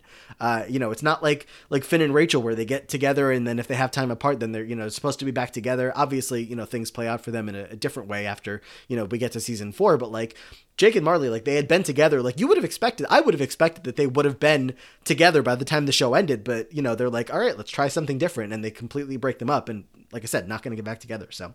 Uh, we get that crying Marley running off and Jake apologizing. It's not doing anything though by the end of uh, the twerking episode. Yeah, this is this is when she sings. uh No, never mind. That's not when. Wait, did she sing? Did she sing uh Wrecking Ball in this episode? I think this is Wrecking Ball, yeah, because it's the twerking episode, the Miley episode. So Gotcha. Yeah. Um, I just I just now put that together. That that was why. um. Yeah. I mean, he he he fucked up here. I mean, he just he he let his his impatience get the best of him. Went ahead and got like the instant gratification with Bray. Regretted it immediately. Now he's trying to save face, and it's like Marley doesn't have any reason to believe that you wouldn't do this again because why would you do it in the first place? You know, I mean, it, Yeah. it seemed like, and he had been known for this kind of behavior before, so like you're just confirming what people were already saying about you. So now I look like the idiot. And so this is just a really, really bad spot for for Jake. I mean, it just it's it, it's like it's. I mean, as a an older adult, um, an older young adult, to me, it's like really, Jake. Like you couldn't just you you really like why didn't you just masturbate? Like you really had to go and get some? Like i just but if i'm trying to think with like a 16 year old brain maybe i understand but it's just like if you really really care for Marley that much then why do it? But you yeah, know, and it's also the way that you know the, that it's been off these two seasons now. Even though it is the same school year, like to us, it seems like now it's been so long. It's been so much time that he has been you know trying to wait for her and and whatever, and try to you know be there for her because he he really does like her. He really is into her. He just also wants to have sex. He's a young kid, wants to do that, uh, but he like like you said, like he doesn't resort to other options. He's just going to end up going this route instead. And it's like, all right, I mean, as long as you understand that you are ending your relationship with the person that you care about in order to do this. Like it, it just it, maybe it maybe it did make sense after all. Like I'm talking about how Jake and Marley could have been not end game end game, but you know end game for where we saw them on the show. But maybe if they are in just two completely different places, if you know this is what Jake wants and Marley is just still not going to be ready for it, which again is fine. But maybe they just are not meant to be together right now. Maybe that's just you know what we're we're supposed to believe. And of course, it's not like we have Glee season uh, like six or seven to follow their relationship any further. So, you know, you can kind of just make up the ending of your own. Maybe they are together to this day. Who knows? But for now, it's just, uh, it is what it is. Jake made his decision, and that's it. That's it. Um, he's going to do his best to make it up to her in the next episode. He fills her locker with a bunch of roses, but she's not here for it. Um, Ryder is gonna also dig into him. He's like, like I, I, I backed off. I did what you asked me to do as a bro to you, and then you go ahead and pull this. Like this is crazy. But um, Ryder's gonna go ahead and swoop in, and it's it's like the quickest turnaround ever because Ryder asks um Marley out, and she's like, I just don't know. Like I I just got out of the relationship with Jake. I'm not sure if I'm ready for that. He sings one song and asks her again, and she says yes. Yep. It's like okay, Yeah. which obviously is gonna piss Jake off to no end because he storms out of the room afterwards. Yeah, him and his angsty uh, performance of my life there of like, leave me alone, everybody. Like, shut up, Jake. Um, but yeah, Ryder ends up winning her over, and, and that goes, uh, you know, well for him, not really for Jake. Um, we go on into Puppet Master, where we see Jake is uh, still helping the Cheerios with their choreography. Uh, a little bit of a, uh, you know, I guess a little bit they were trying to throw to Bree uh, for Aaron Re- Erinn Westbrook there, uh, some character development. Uh, Bree is a little hurt that it seems like you know Jake just wanted to do that with her, and then you know didn't have any feelings at all for her, and just kind of like left her to you know just didn't check back up on or anything like that, which is, you know, the character that they had been telling us who Jake is all the time. But uh, when it came to Marley, he was never like that, and then he cheated, and now here we are. Uh, but anyway, so this is Puppet Master. I don't really have to remind everybody exactly how this episode goes with the weirdness of it all, but because you know I love it, and I know that half of y'all don't, most of y'all don't, but. Uh, Jake is going to take his spot in the back corner of the choir room where uh, Blaine tells him about how uh, crazy it is back there with whatever's going on. Uh, this is where we get Nasty Rhythm Nation because Jake is going to wake up from this, or, or he's going to be in this strange uh, dream with all that gas coming towards him. And uh, Will tells him to choreograph a sick dance. Jake's like, Yeah, I don't think so. None of you can keep up with my moves anyway. It'd be a waste of time. And Marley's going to retort with, like, You're not even that good. Like, le- relax. But he gets on with it. And he is goes that into- he goes into that performance and uh, we get Bree, we get Marley, we get all that. So uh, that is a whole lot of fun. uh, but what's not so fun is, of course, what comes Ugh. next. As Bree's going to tell Jake, "Surprise! I'm with child, and it's yours." That baby would just be so fucked up. Like to know that you were conceived under the tree, just like what does that do to, to you as a person? Um, yeah, Jake is re- is reverting into his just straight up assholeness because he fucked up with Marley. He feels really bad. He's feeling really sorry about himself. Marley doesn't want to forgive him. Now Ryder has swooped in and taken his girl. Like it's just a really, really uh, shitty position to be in. And so he just feels like he's just gonna go for broke and just be an asshole. Um, and I mean, I can't say that I feel sorry for the guy. I mean, you were the reason that all of this happened. It's your fault. So, um, yeah, that's kind of we're Well, lucky him. for him, Bree's not actually pregnant, so that's a good thing. Uh, Thank she's God. going to uh, come around a couple, uh, you know, a couple scenes later and say, uh, "Actually, I'm not pregnant. I got my period." Jake is very relieved, and Bree's a little offended about how relieved he is. Uh, she's like, she's like. What is wrong with you? Like, you know, y- you do realize that if you keep up these playboy ways of yours, like, you're going to eventually have a case where it's not, uh, you know, it, it actually is real. Uh, you're gonna have to deal with this for your whole life if you uh, keep keep this up. And it's like, okay, Bree, I get, I get you're upset, but like, I don't know, like, uh, this is probably like yeah, one she's scare, one to talk. She is one to talk. She can get the hell right, out like here. that too. Um, she's like, I feel sorry for whoever you do end up actually knocking up. And Jake is like, Excuse me, like I'm gonna be a great dad. Especially, you know, him and Puck both obviously have that in common of like, you know, th- I guess they've thought about this before of like they both want to be great dads because they did not have a great dad. So he's obviously taking uh, particular offense to that. But she's like, No, you stay away from me. You're toxic. Yeah, I mean, it, it, he, I mean, he is being toxic right now, but like, I mean, Yeah. like, like I said before, like it's Bree, like you also are engaged in this as well. Like you're not without a fault here. So Yeah. He's going to try to apologize to Marley at the end of the episode, try to get her back. Uh, he wants to be a better person, but she's like, yeah, I just don't feel the same way about you that I used to. So, uh, sorry, but not really happening right now.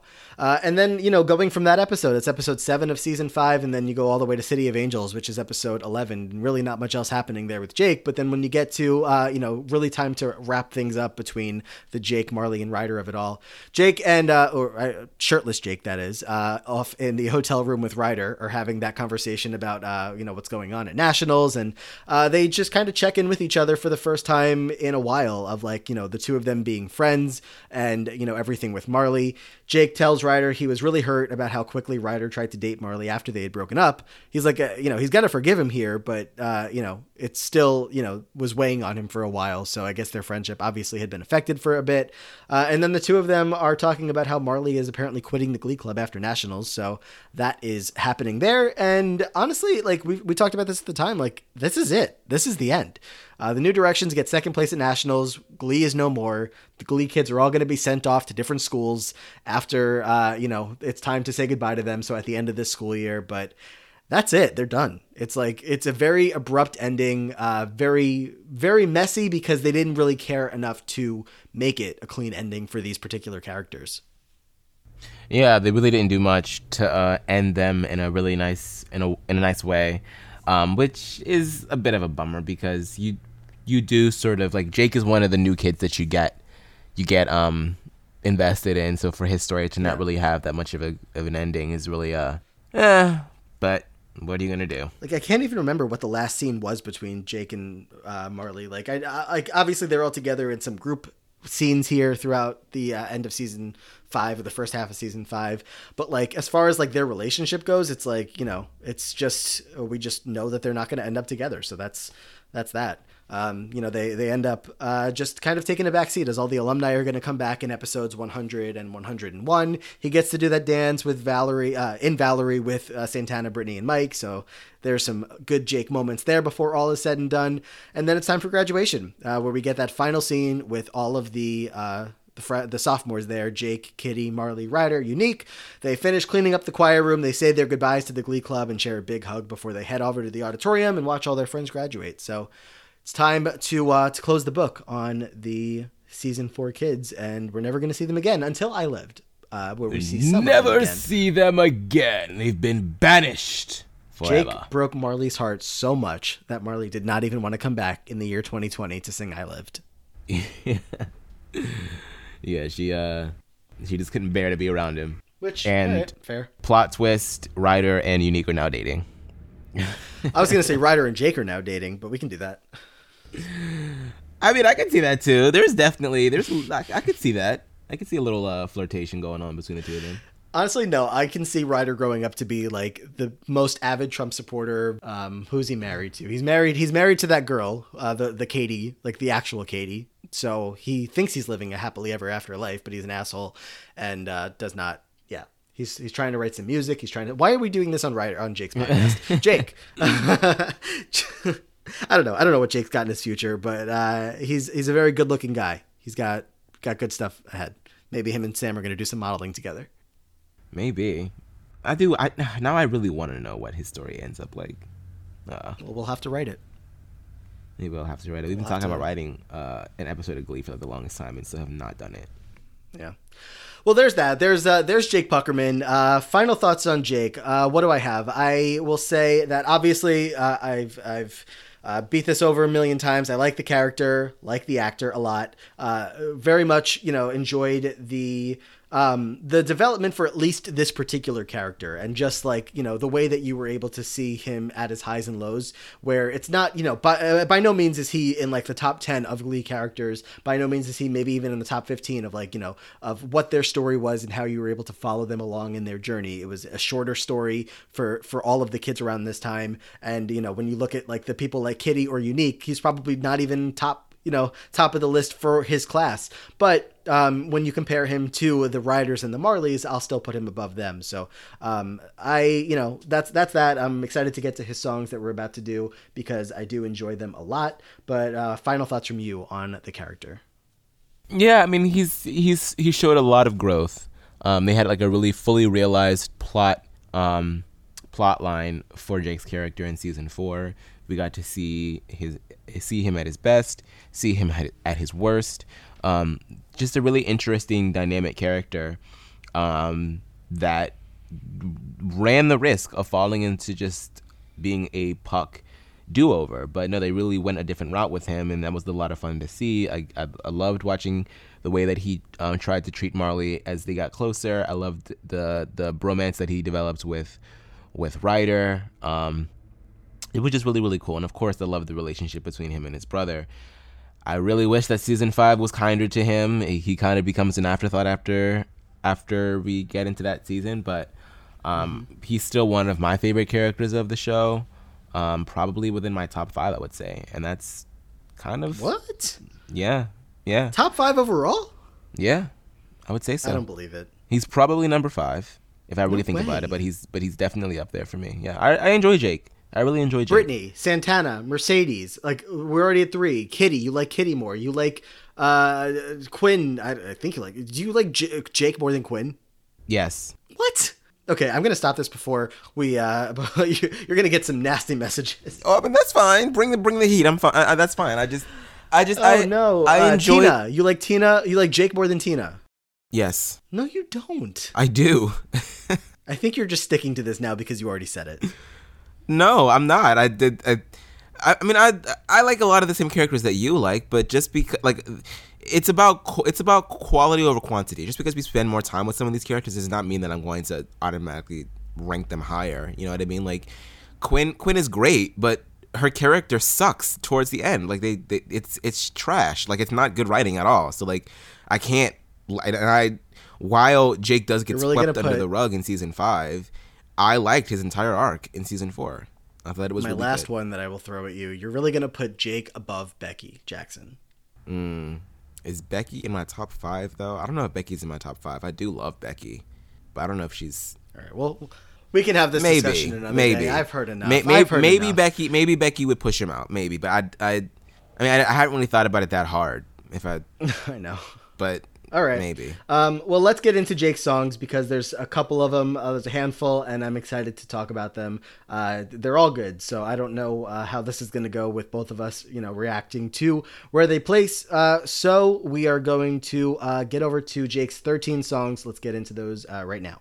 So we've got 13 Jake Puckerman songs to go through here, and I'm I, again very excited. I am uh, a fan of Jacob Artist for a variety of reasons, but uh, I think he's got a good voice. As much as we want to call him uh, out for the Kermit quality that uh, may be there, you know, may not be, whatever it is. Uh, I do like a lot of the songs that he is in, particularly some of the duets that he's in. But um, I'm excited to get into them. Do you have any uh, picks that stand out to you right off the bat of songs that you hope to see at the top, hope to see at the bottom?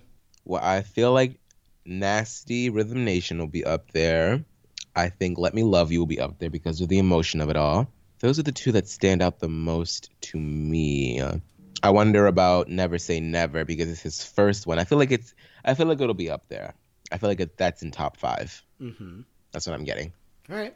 Well, let's see. Let's uh, get this thing started here as we go through Jake's songs. We'll go from number 13 all the way down to, or all the way up, I should say, to number one. Um, I don't know if you're gonna like what landed at number 13, but let's let's play it. Let's find out.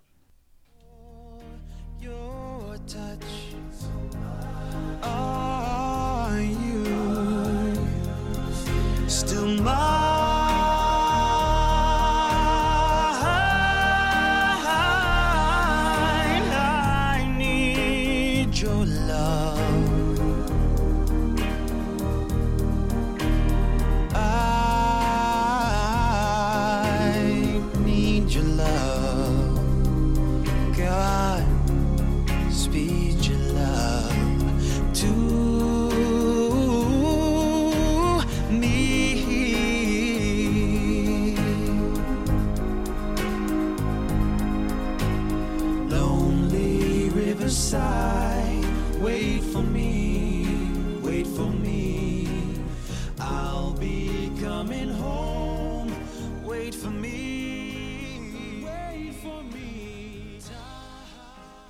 Number 13 on the Jake Puckerman countdown. Like I said, I didn't think you were going to love that this one was all the way down here, but number 13, Unchained Melody with Ryder. Marley is a two-time in hoe and doesn't deserve this.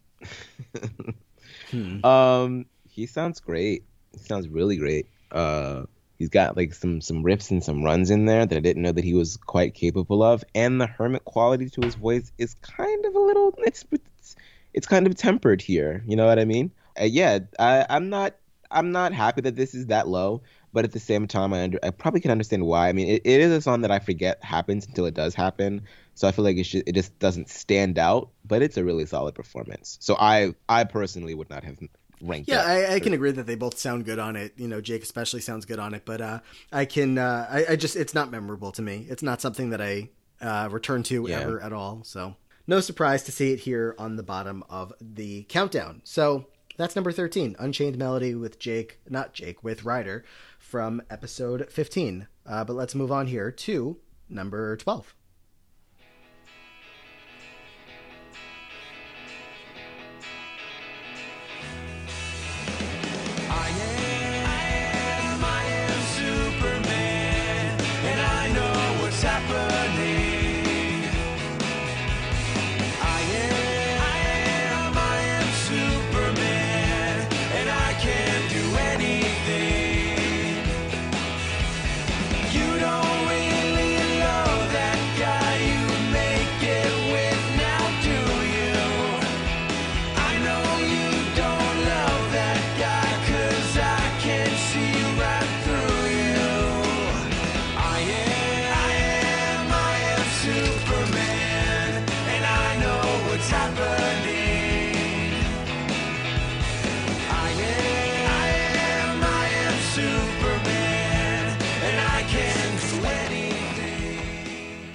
What a bunch of losers. Superman with Jake and Ryder, yet again, these two. Yeah, I kind of used to skip this song um, because that's the before I. The season four is the season that I have like most of the music from because I would download every episode's songs right after the episode would air. Um, and I would often skip this. I have found a lot more appreciation for it during this rewatch, but not surprising that this is number twelve. Can you look at your screen for a second and look at Finn Hudson looking like a snack? I don't see Finn. It's paused on sugar for me. Oh, It's paused on sugar, like ogling the two of them. oh well, never mind then. But uh, either way, uh, yeah, I this one's grown on me uh, a lot. Uh, not no, okay, not a lot. It's grown on me a bit uh, since revisiting it here, probably in this rewatch. Uh, but it's uh, it's it's okay. I can I can you know it's fine here at number twelve. So yeah. it was uh, it- I'm Superman. Same spot for the uh, overall total here, as well as where the audience had it. Uh, Unchained Melody was actually uh, like two spots higher for the audience, but it was actually our ratings that did not give it enough of a boost to put it up higher. So there's that. Um, number 12, Superman, and here is number 11.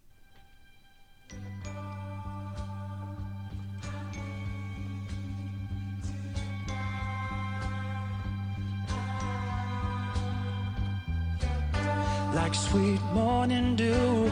I took one look at you, and it was plain to see you were my destiny.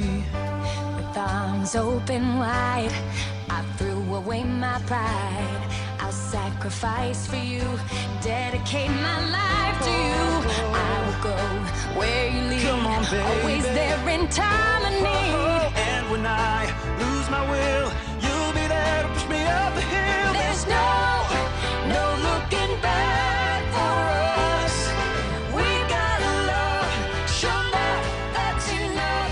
You're all, you're all I need to get by. You're all I need to get by from uh, episode 14, All About Love, there with Jake and Marley. Yeah, this is really this is really sweet. I don't know how many gamers we have that listen to this podcast, but um I associate this song with like murder and bloodshed because there's this game called Mafia um that takes place uh in like a New Orleans inspired type city in the 1960s, and as you're driving around killing people, the radio plays a lot of you know songs that came out during this time, and this song is always coming on. So I just associate it with like violence, but it's a cute duet. Yeah, uh, it's it's definitely cute between them with uh, all the Glee guys backing Jake up and all the red suits of it all. Like it's cute. hmm They sound really good. I feel like this genre really suits uh, Jake's voice as well. Yeah, I feel like it sits well. A little little bit of Kermit there, but not not a lot. Not a lot. Not a lot. It's just it's the first song. It's never say never. It's like all up. It's like I am watching a fucking Muppets episode. That's it's, like, it's crazy. Stop. Oh my goodness. All right. There's uh there that was uh that was number 11. So let's move on into the top 10. Top 10 Jake songs out of 13. So big deal here. Uh number 10.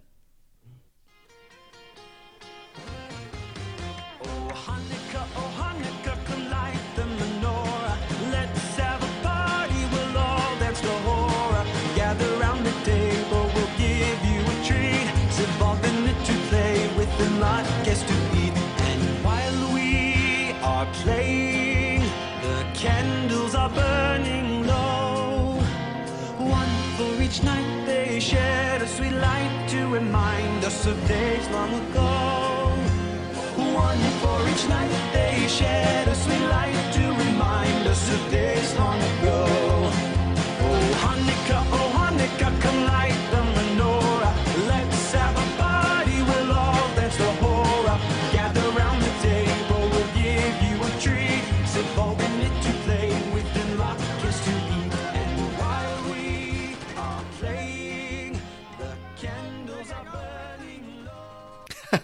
I think you said this last time too, but it makes me excited for the holidays to play this and whatever else uh, from, the Christmas album. So even if I don't love Yes. the, uh, the episodes as, as much as you do, I do enjoy the songs. But Hanukkah, oh Hanukkah, uh, here at number 10. Yes, I love this song. Um, yeah, happy, uh, happy almost Kwan- Kwanzaa. Oh my God, happy almost Hanukkah. To all of the Jewish listeners out there, it's your time to shine.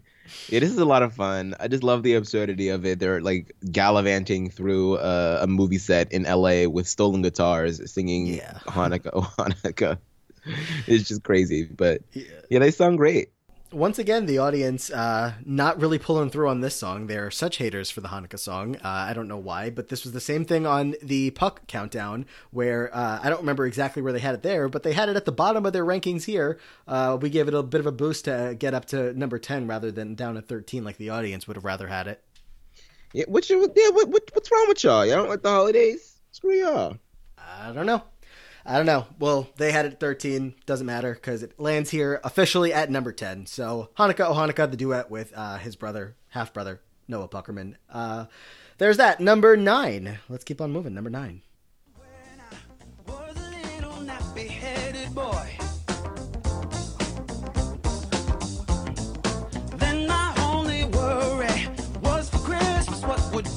toy. Trying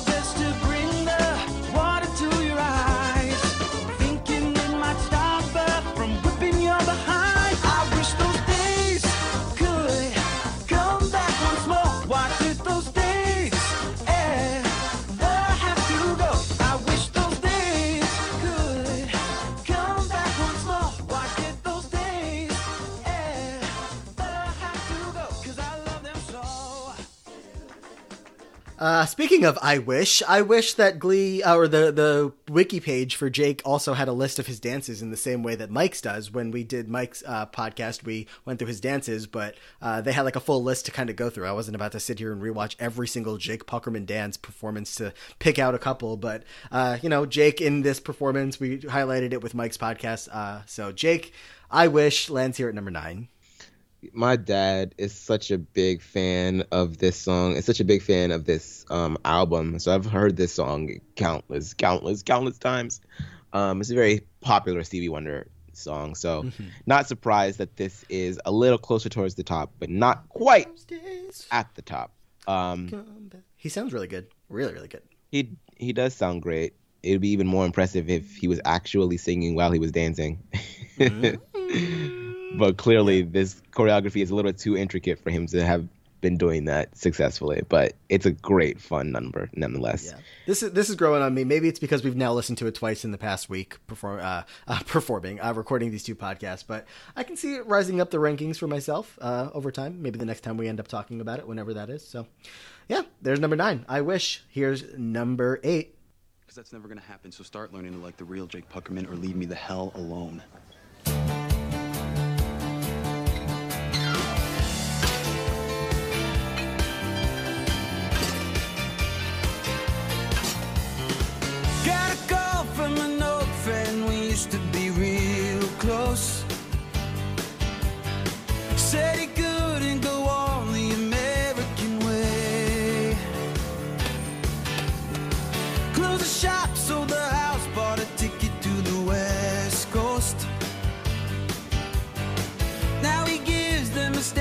Stand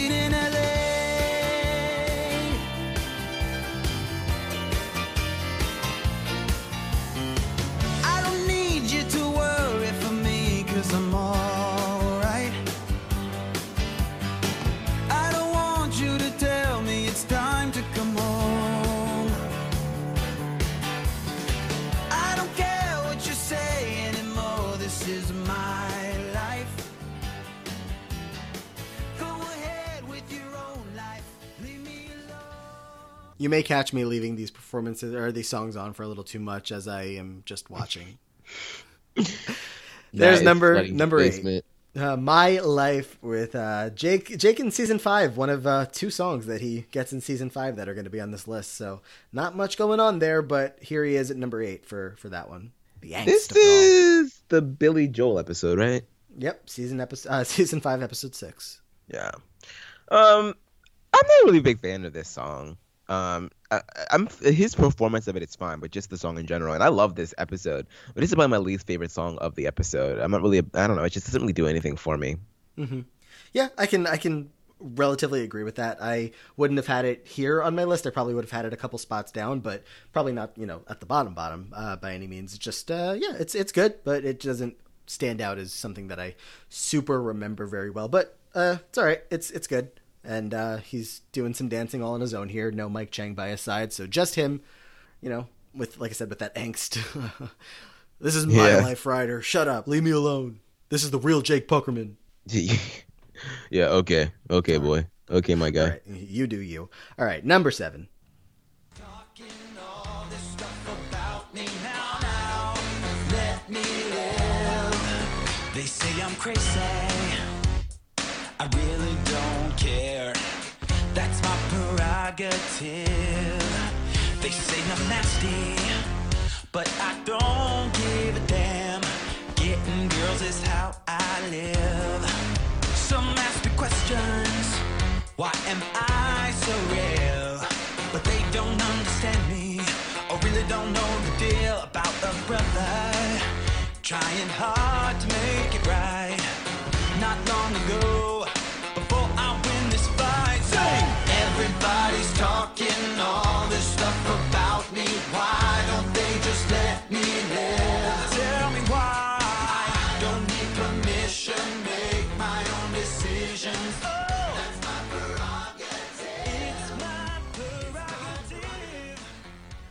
My prerogative, number seven. Yeah, this is fun. I love this. I love how Artie gets so into it. He's like doing the dance moves as he's watching. Oh my god. Kevin McHale, he just wants to dance so bad. Like, why do they put him in a wheelchair for this show? Why did they do that to I him? don't know.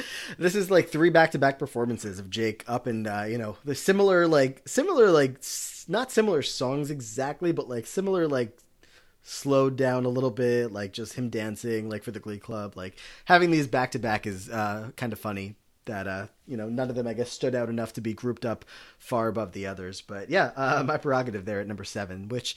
Sure, uh, he's he's having fun. I don't know where he's paused for you, but right now he's paused for me doing like this wild like arm thing. Yeah, he's he's paused like it jumped up like with all four limbs spread out. There you go. My prerogative, number seven. Uh, number six. Let's get to number six. Now we're getting to like the. Uh, now we're getting to the, the good stuff. There's a little bit of a gap here between number seven and number six, so let's do it.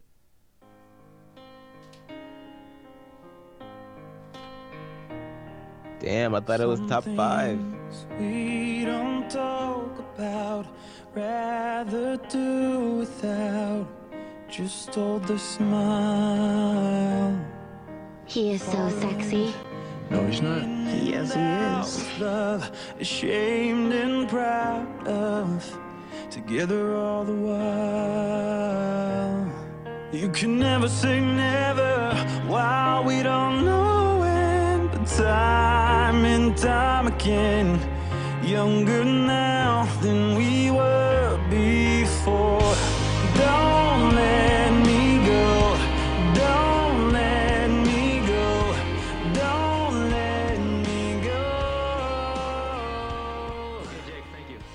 Screw you, Schuester. Yeah, pause it.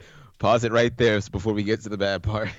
well, there's only two seconds left here, so uh, bad stuff not in this video. But yeah, number six, uh, Never Say Never. You thought it was going to be in the top five. It was in the top five for the audience, but number six overall. Yeah, this is this is great. This is such a, a great um introduction to to to him as a singer. Uh, I I uh, I just love the premiere episode of season four. I really really wish that we got to spend much more time with this set of kids. Like I wanted more sugar, more Joe, more unique with Brittany and Tina and Sam and Blaine. I just loved that newer batch of kids, but they focused a little bit too much on just Marley and and Jake. Um, but yeah, this is this performance is great. He sounds awesome. He's demonstrating some good technique as well. Like you can hear that he flits up into his falsetto with ease. It's really really good. So obviously, yes, Jacob Artist is a dancer who sings, but he's clearly had some training because there is some technique there that you hear all up and down this song.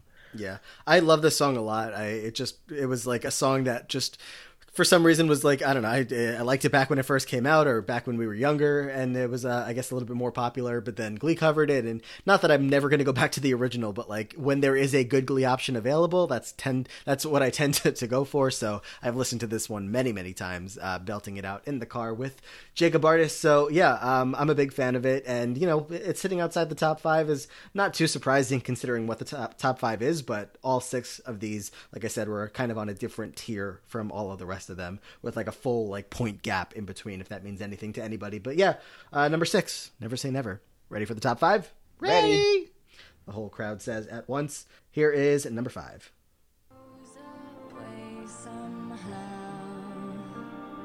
One step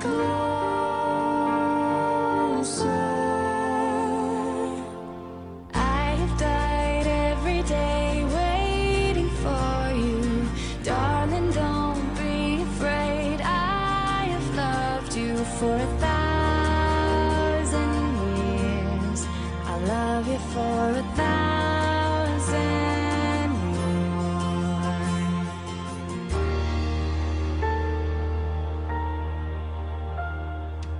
Time stands still. Beauty she is every breath, every hour has come to this. One step closer. Woo, yeah. Uh, thousand years, number five, with uh, of course with Marley there. I would have this one spot higher, if not even higher. I love this song. I love this duet. Uh, got a perfect, you know, five out of five for me. So if it was any lower, it's all your fault. Uh, but but I, I really enjoy this one a lot. You should let Christina Perri know how just how much you love this song. should You tweet her. know, I just might do that. Yeah, this is great. Um, he sings with Marley a lot. I mean, I guess that's obvious, I mean, but like, yeah. Him and Ryder like and him almost, and I think half the duets. songs that he has are with Marley. and if Marley's not in the song, then it's to her. I mean, not necessarily. I mean, his out of his duets, he's got I think three with Marley and three with or three or four with Marley and uh, two with Ryder, one with Puck. Yeah, I mean, obviously majority with Marley, but yeah, but they I'm sound good together. It's not even if it's not with her, then it's to her. Like my prerogative is definitely to her. Let me love you is definitely to her. Like, Yeah. It's uh yeah, very Marley centric discography here.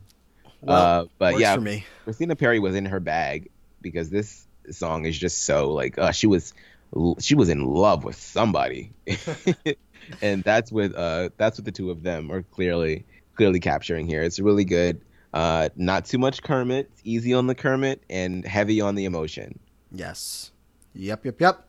All right, there's number five. Big fan. Where is number four? There it is. Number four on the playlist. Jake Puckerman. Here we go.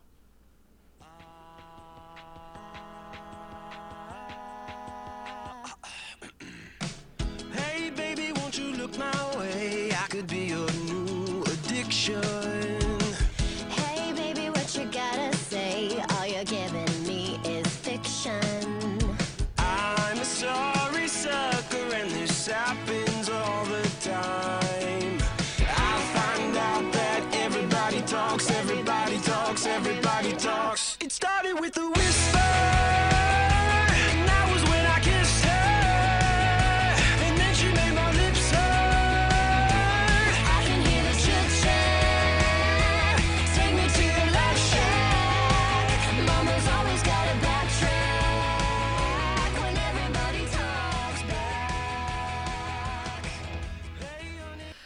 Here is Everybody Talks at number four here. It is obviously that duet with Kitty, and this one is so beloved by Glee fans. They had it, the audience here had it as their number one. Do you believe that? Number one, They had it as their number one. Luckily, the reasonable people here brought it back down to reality a little bit, but uh no, I get it. Like I I know that Glee fans have a lot of love for this song. Like, popular song. it's a popular song. It was a, a fun duet with these two, but I'm sorry, I just it's not number one.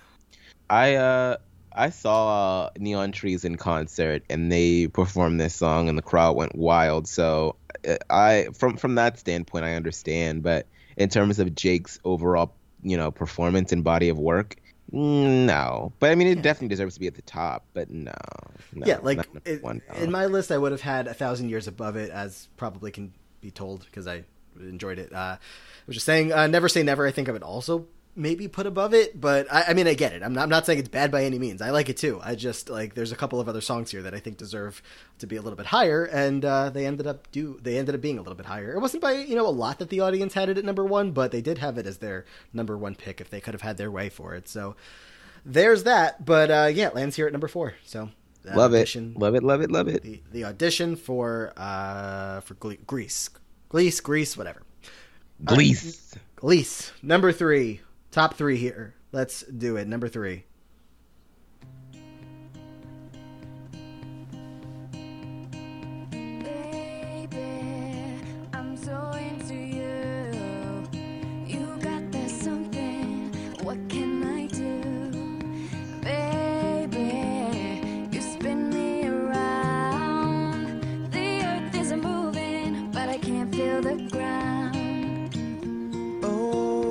Kind of loving turns a man to a slave.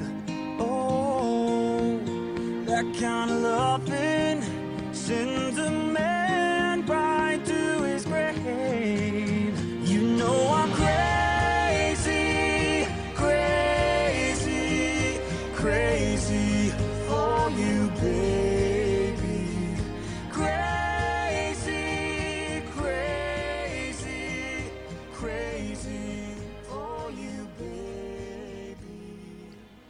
So damn good. Uh, this song is iconic, and if you didn't answer, I stand iconic top tier. I don't know that I can be your friend, but not you. I'm well, you too, but I mean everybody out there.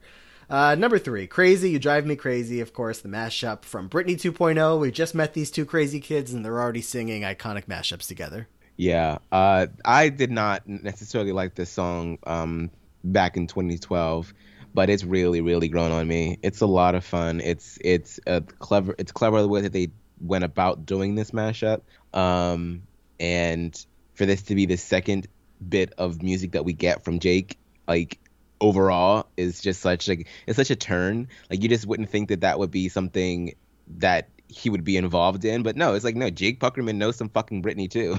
so it's uh it's really really fun. Yeah, and, and that, uh, that whole scene where she's trying to like bring together. his guard down a little bit. She's like that leather jacket, that guitar, all that. You know, I know you're trying to hide something. You you feel things too. You just don't want the world to be in. And then and it's just like very quickly, you know, establishing there's some kind of like dynamic between these two, and uh, we get a great performance out of it. fantastic performance. So But it feels alright. Uh, uh, uh, uh, uh, uh, uh, all night. Uh, uh, uh, So I don't know if. I I don't know. I, I would have a hard time sorting this top three as you know exactly what order I would put it. But let's just do the top two, top one, and then we can figure out if we. Wait, want what to. do we There's have left? three. What do we have left? Um, two songs that you said would be in the top two. Ooh, I was right. Do you want to take a guess which one's which? Okay. We have is in- is Nasty Rhythm Nation going to be number one? What's the other one that I'm missing? What am I missing? Uh, Let me love you. Let me love you. Um. Hmm. Okay. So if the audience is thirsty, Nasty will be number one. If the audience is emotional, then Let Me Love You will be number one. So what kind of demographic do we have? I'm gonna say I'm gonna say that Let Me Love You is number two, leaving Nasty to be number one. All right, let's see. I'll hit play on number two on the Jake Puckerman countdown. Here it is. Yes.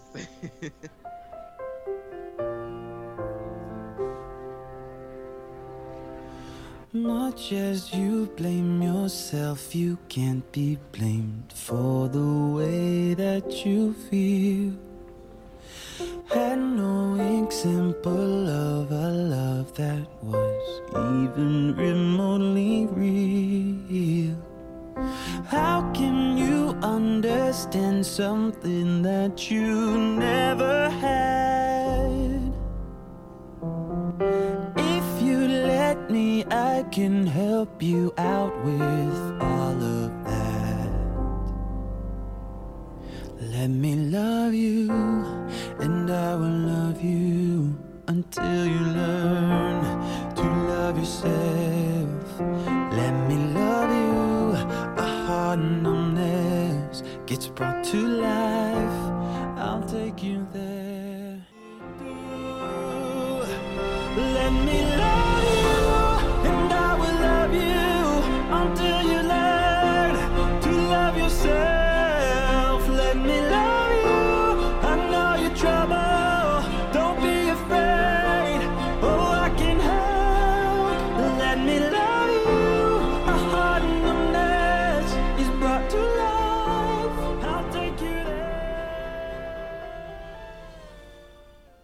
He's the king of falsetto, man. They always choosing songs that put him like up there in his upper register, but it sounds good. Love you, and I will love you until you learn to love yourself. Let me love you. Yeah. Uh, okay, so good. I, I'm literally like, yeah, okay, we're good. We're good. We're good. We're good. We're fine. Let me love you. Number two, Jake Puckerman, which means number one, you guys know what it is. Let's play it though, and uh, and hear it. The thirst one out here, which I mean, the thirst could have been for either of these songs, but it's fine. Nasty Rhythm Nation at number one. Let's hear it.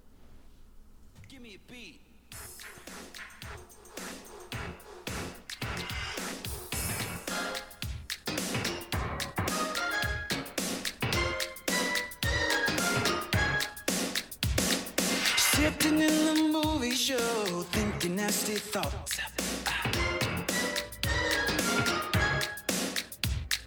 I better be a gentleman or you turn me off. That's right. Let me tell it. Nasty, a nasty boys. I don't mean a thing. Oh, you nasty boys. Nasty, a nasty boys. I don't ever change. Nasty boys. I don't like no nasty girl. I don't like a nasty food. Uh,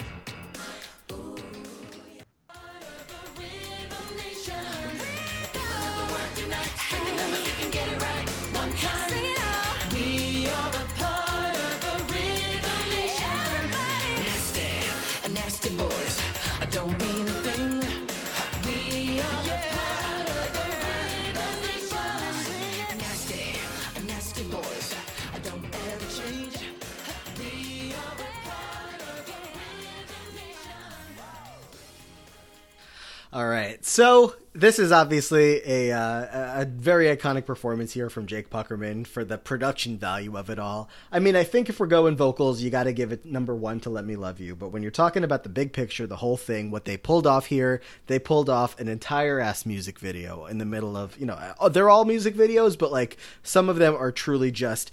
Uh, let's pause down on filming scenes for a couple of bit uh, for a little bit because we have to film this whole music video for Jake and uh, and Nasty Rhythm Nation. So no surprise to see it make it uh, all the way up here at number one. It was number two for the audience, number one overall, and uh, there it is. I've tried to learn bits and pieces of this choreography from both Janet and from Jake, and it's hard, but it's so fun. It looks so fun. Oh, and he looks so good. Everything is so sharp and ugh. Ah! they said if we're going to get one last Jake performance in before it's time to say goodbye, we're going all out here, and they did. They uh, they got Bree in there, they got Marley in there, obviously for for this one, and it was just uh, the choreographing, the, the the the set design, the the black and white, all of it. It's just so cool, so cool there. We are a part of a rhythm nation. All right, what do you got? Final thoughts here on uh, on these songs. I'll run them back one more time.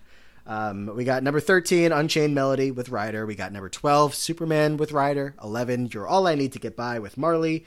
Number 10, Hanukkah Oh Hanukkah with Puck. Number 9, I Wish. Number 8, My Life. Number 7, My Prerogative.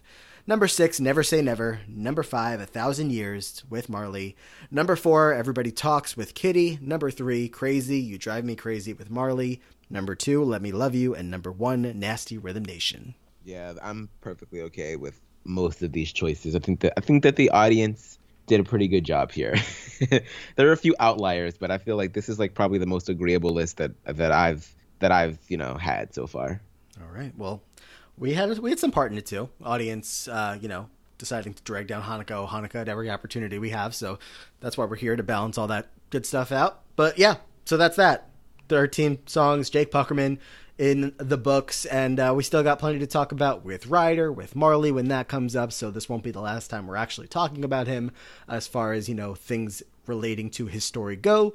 Um, and just to update the overall list, uh, now that we have the top ten, uh, you know, all those all the Jake songs are in. Uh, there are some Jake that that leaked into the top ten. Ooh, Jake's top two songs Is- made their way are in the top ten, overall- both of them. Both of them made their way onto the overall top 10 list, knocking out uh, Puck and Keep Holding On and knocking out Holly Holiday's Forget You. Hmm, interesting. I will run up the list uh, from uh, number 10 through number 1 because at number 10 is where we have Jake and Let Me Love You. So, squeaked in there at number 10. Probably won't be there for too long, but he is there for now. Uh, number 10, Jake with Let Me Love You. Number 9 is Mike Chang with uh, ABC. Number 8, Holly Holiday, Turning Tables. Number 7, Quinn and Rachel, I Feel Pretty and Pretty from Quinn's list. Uh, number 6, Quinn still up there with Never Can Say Goodbye. Number 5, Puck and Mercedes, The Lady is a Tramp.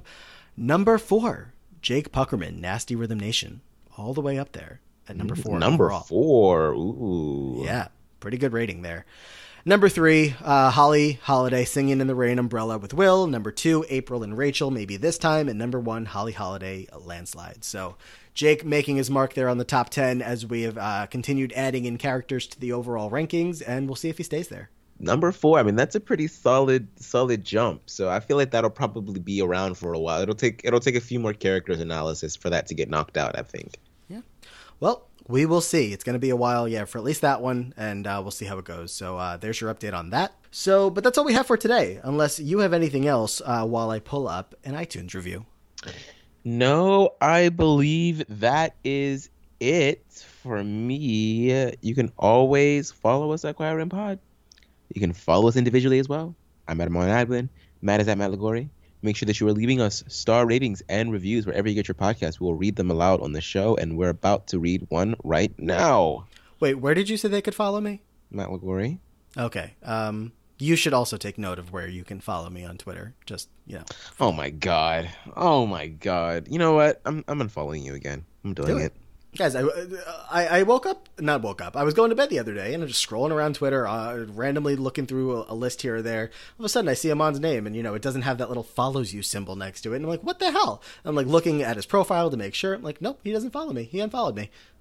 Claims it was an accident. Claims he didn't do it. I didn't do it on purpose. I don't know when it happened. I must have been on your profile at some point, and then my thumb must have just hit the button. I don't know. I don't know how it happened. Just like Jake accidentally fell underneath a tree with Bree. You know? Just happened. I'm, I'm, I'm unfollowing. I'm unfollow. You're unfollowed now. Yeah, that's fine. Anyway, now that uh, the show is over forever because uh, we hate each other now, uh, here's a review from Switzerland34 who said, Best podcast ever. I love rewatching Glee with these two. Both hosts are perfect and their different opinions make for such an interesting show. Also, I love how they respond to and favorite my tweets. I feel like such a rock star. Between the two of them, Matt and Amon cover everything I think about the show and more. I even talk along with them like I'm a guest on the podcast. Everyone needs to listen to this podcast. Well, thank you so much for the review, but I am sad to inform you that the show is over. Uh, like I said, we do not get along anymore and uh, do not follow each other on Twitter anymore is is what it seems to be coming to. But thanks for the review. I'm glad you enjoyed all the episodes up until now. Yes, thank you. Uh, you got you have the honor of having the last review to ever be read on the Choir Room, so take that with such pride. And uh, I'm out. Bye. All right, bye. Yes, follow us, follow us, all that jazz. Make sure that you read, uh, leave us ratings and reviews. Um, and until next time, guys, we'll glee you later. to love yourself. Let me love you. I know you're trouble. Don't be afraid. Oh, I can help